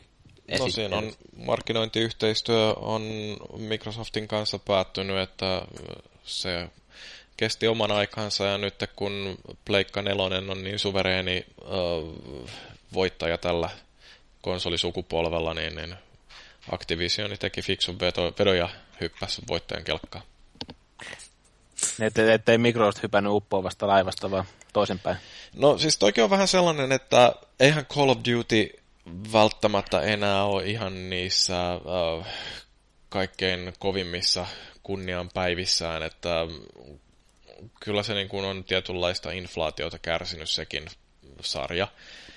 Mutta se myy kyllä edelleen aika kovaa ja varsinkin silleen, niin kun, sehän on niin kuin kasuaalipeli, että kasuaalit ostaa ja sitten varsinkin kun konsoleiden hinnat tippuu alas, että mennään niin kuin sellaiselle 300 euron kautta dollarin tasolle, niin siinä kohtaa rupeaa sitten heräämään se porukka, joka on aikoinaan pelannut Call of Dutyä tuolla Pleikka kolmosella ja varsinkin Xbox 360. Ja sitten näkee ne mainokset, missä lukee Call of Duty PlayStation 4, niin sitten mennään kauppaan ja ostetaan se PlayStation 4, koska sillä voi pelata Call of Dutya. Tuosta olikohan se nyt niin supulla, vaikka kuka sitä Formula huutelikaan silloin aikanaan, että, tota, että samana vuonna kun tulee Halo 5, niin en tiedä, se on järkeä Microsoftilla alkaa siinä painaakaan mitään niin Call of Duty-hommia, että mm. suoria kilpailuita keskenänsä kuitenkin. Mutta toisaalta menikö se kumminkin Reach vuonna niin, että ne kummatkin, vai Halo 4 vuonna, että kummatkin oli esillä Microsoftin lehdistötilaisuudessa? Sitä en kyllä muista, mutta mm. jännä, jos näin on ollut. Joo. Mutta joo, onhan siinä nyt kuitenkin se, että jos Pleikka 4 on myyty se, mitä, 23 miljoonaa kappaletta ja Xbox One ja ehkä 13, niin, niin se erotus alkaa olla jo tässä vaiheessa sellainen, että Activisioni näkee ehkä enemmän bisnespotentiaalia siinä Pleikka nelosen kanssa partneroitumisessa. Et siellä Sony ja Activision sitten telakoi. Uh, Jepu, niin. sä olit nähnyt Twitterissä Joo. jonkun kysymyksen. Sähket tullut Joo. meille. Huutelin siellä vähän tuosta extempore. Ja tuota, Pull- kyselee tuo Hynde. Joo, Hynde laittoi pullopostia ja kyselee, että mikä oli E3 vakuuttavin indie-peli ja uusi IP. Uusi IP-hän meillä nyt nousi aika korkealle toi Horizon. En mä tiedä, oliko siellä mitään muita uusia IPitä, mitä olisi voinut kauheasti mainita. Unravel. Unravel, kyllä. Mm, mutta se on se... indie-peli. Joo, Joo, no se, se on oli mulla vakuut- niinku se oli osuu vakuut- kategorioihin. Se on Unravel on vakuuttavin indie-peli ehdottomasti. Ja just toi, taitaa mulla mennä sit tohon uusi IP, se on just toi Horizon. Kos, mm, toki, ja sitten jos niinku vakuuttavin peli, peli, peli, peli pitäisi valita, niin se on kyllä todella vaikea valita, mutta ehkä toi Joe's Dragon voisi olla se, että mikä tavallaan se oli sellainen, että oli siinä koko ajan silleen, että "Öö, nyt, nyt mikä tää peli on, mikä tää on, tää vaikuttaa hyvältä, oi oi oi, hyvän näköinen. Se oli just sellainen, että mikä jää aika hyvin mieleen.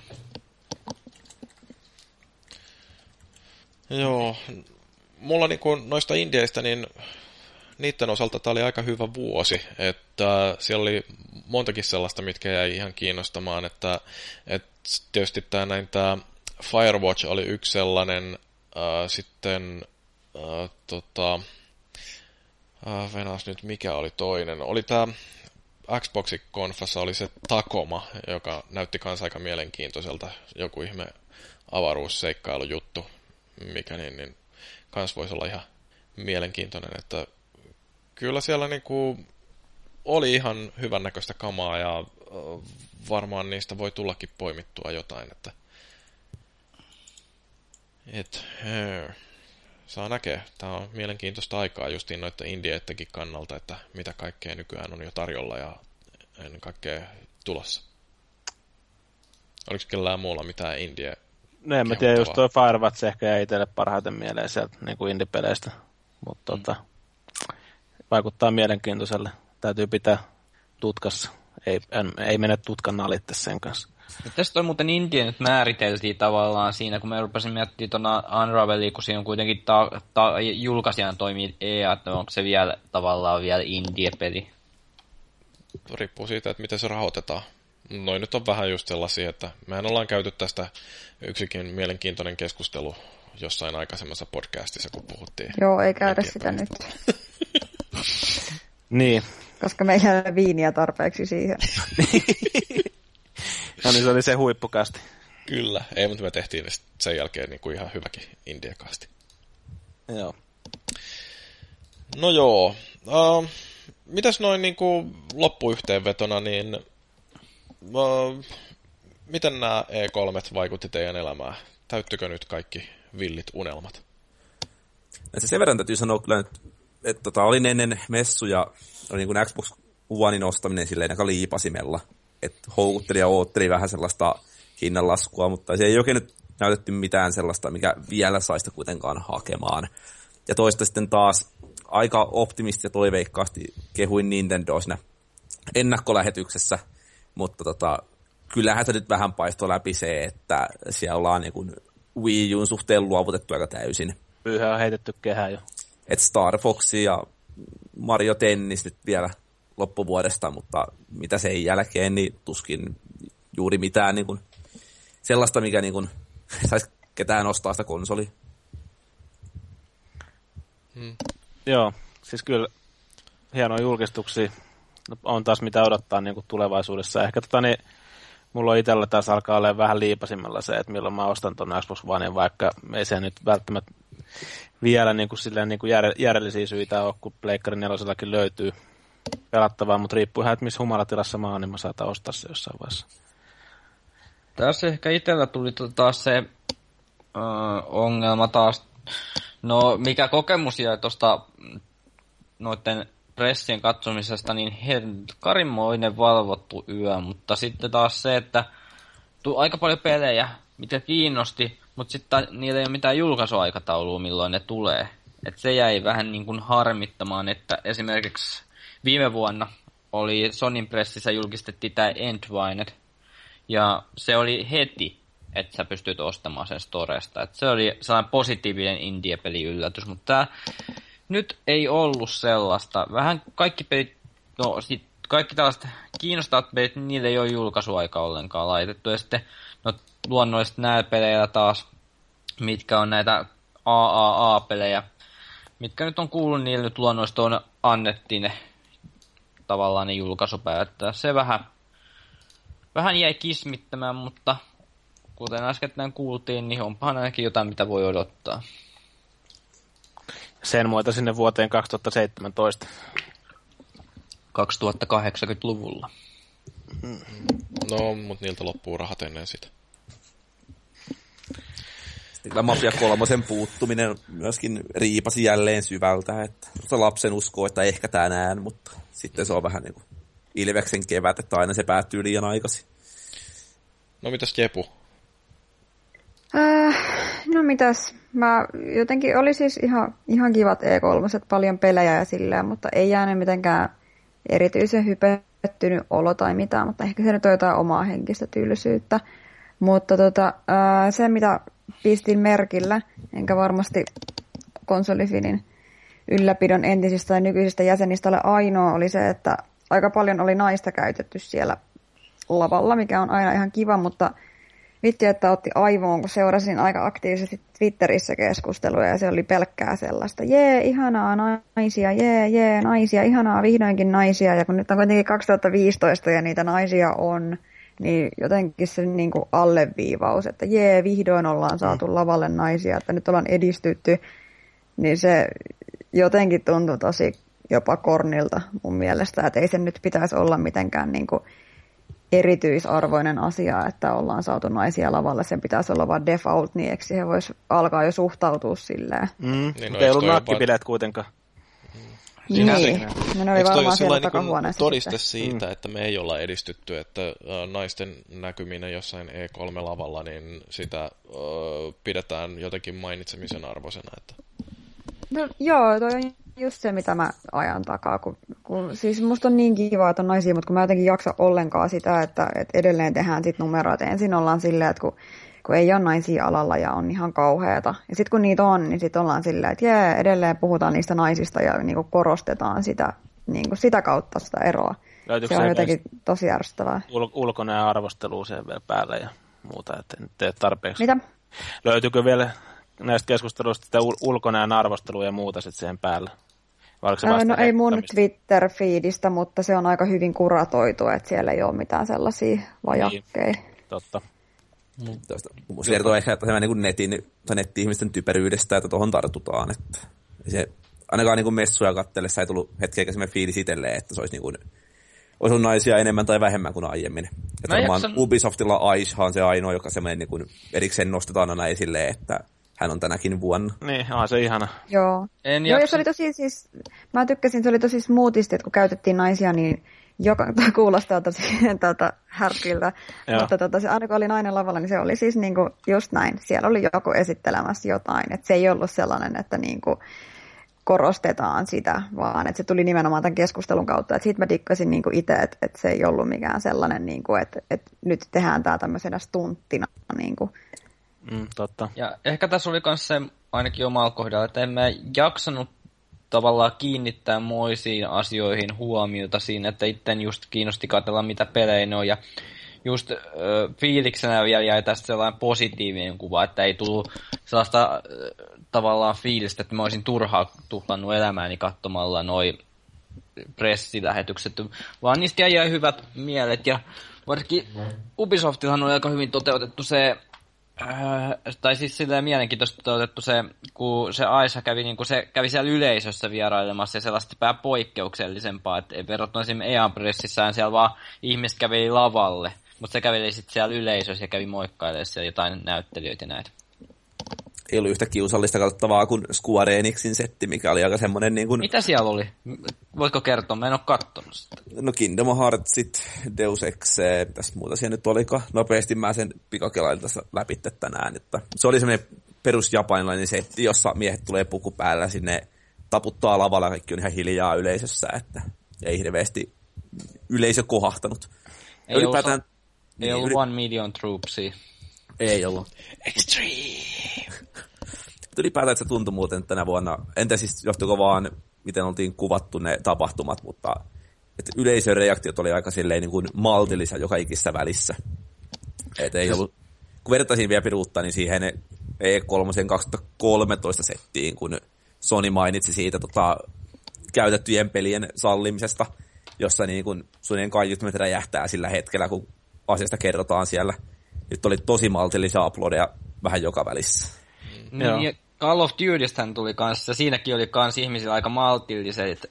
Se, hu- se pisti silmään, siellä oli itse asiassa, just mä pistin ton yleisön aika pitkälle silmään, että ei sinne yleisö kauheasti rajannut, että kyllä se, kun sä tultiin esittämästä Call of Dutykin, niin kyllä ihmiset välillä pieniä hurrauksia sieltä tuli, mutta ne vähän oli siihen silloin kun katsoi sitä Pleikka kolmasen julkistusta, niin se, kun se äijä kertoi vaan, että tästä tulee sitten muuten maksujen tästä nettipeistä, niin ihmiset siltikin vähän, no siinä kohtaa meni vähän ihmisiä, että ne ei oikein tiedä, että miten ne reagoi siihen, mutta kyllä oli vähän ristiriitaista menoa välillä, kun ei tullut Mut, tässä kovin paljon hurraa huutoja. Mutta joo, sen verran noista esiintyjistä tuli vielä itselle niin kuin mieleen siinä, että ne ei ole niin kuin sillä väliä, että onko nainen vai mies, mutta itse niin kuin tykkään siitä, kun on tämmöinen niin kuin kohtuullisen sujuva sananen niin kuin osaa hyvin niin kuin ottaa se yleisössä siinä. Että oli, oli tuolla aika paljon kuitenkin niitä. Totta kai sitten on myös näitä joku pienemmän studion kaveri, joka on sitten niin hellyttävä, kun on vähän tota, niin, tota, paniikista tai ujona siinä lavalla, niin sekin voi olla ihan semmoinen positiivinen asia siinä kanssa, mutta joku se ujo jätkä vei mulla niin esiintyjävuoton ihan selvästi, että siinä oli niin kuin hyvällä tavalla sellaista niin kuin noloutta tai sellaista, että sä jää vaan niin kuin täysin hukassa ja järkyttynyt tilanteesta. Ja niin kuin kaikki ennakkovalmistelut, niin niistä huolimatta kaikki menee vaan vihkoon ja sitten se ei niin kuin haittaa kuitenkaan. Se on vähän niin kuin... Mark Cerny tuli mieleen kanssa. Se on toinen mun suosikki noista, että kummatkin saa siinä sujuvasanaisia puhuja, mutta tää kyllä ei vielä voita Mark Cernystä. Cerny on sellainen söpönörtti.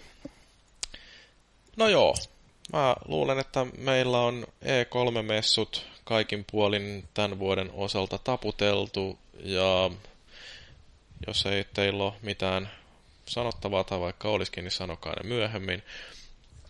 Me vedetään tämä jakso tässä pakettiin. Kiitoksia kovasti kuulijoille, että olette taas kerran jaksaneet tätä meidän päätöntä jorinaa kuunnella. Ja kiitos Jepulle osallistumisesta, kiitos Maagille, kiitos Skypolaris ja Valuikikin vähän. Mä olin Jyri ja tää oli Konsolifin podcast E3-messuista ja seuraavaa jaksoa odotellessa sotikaa kiltistä.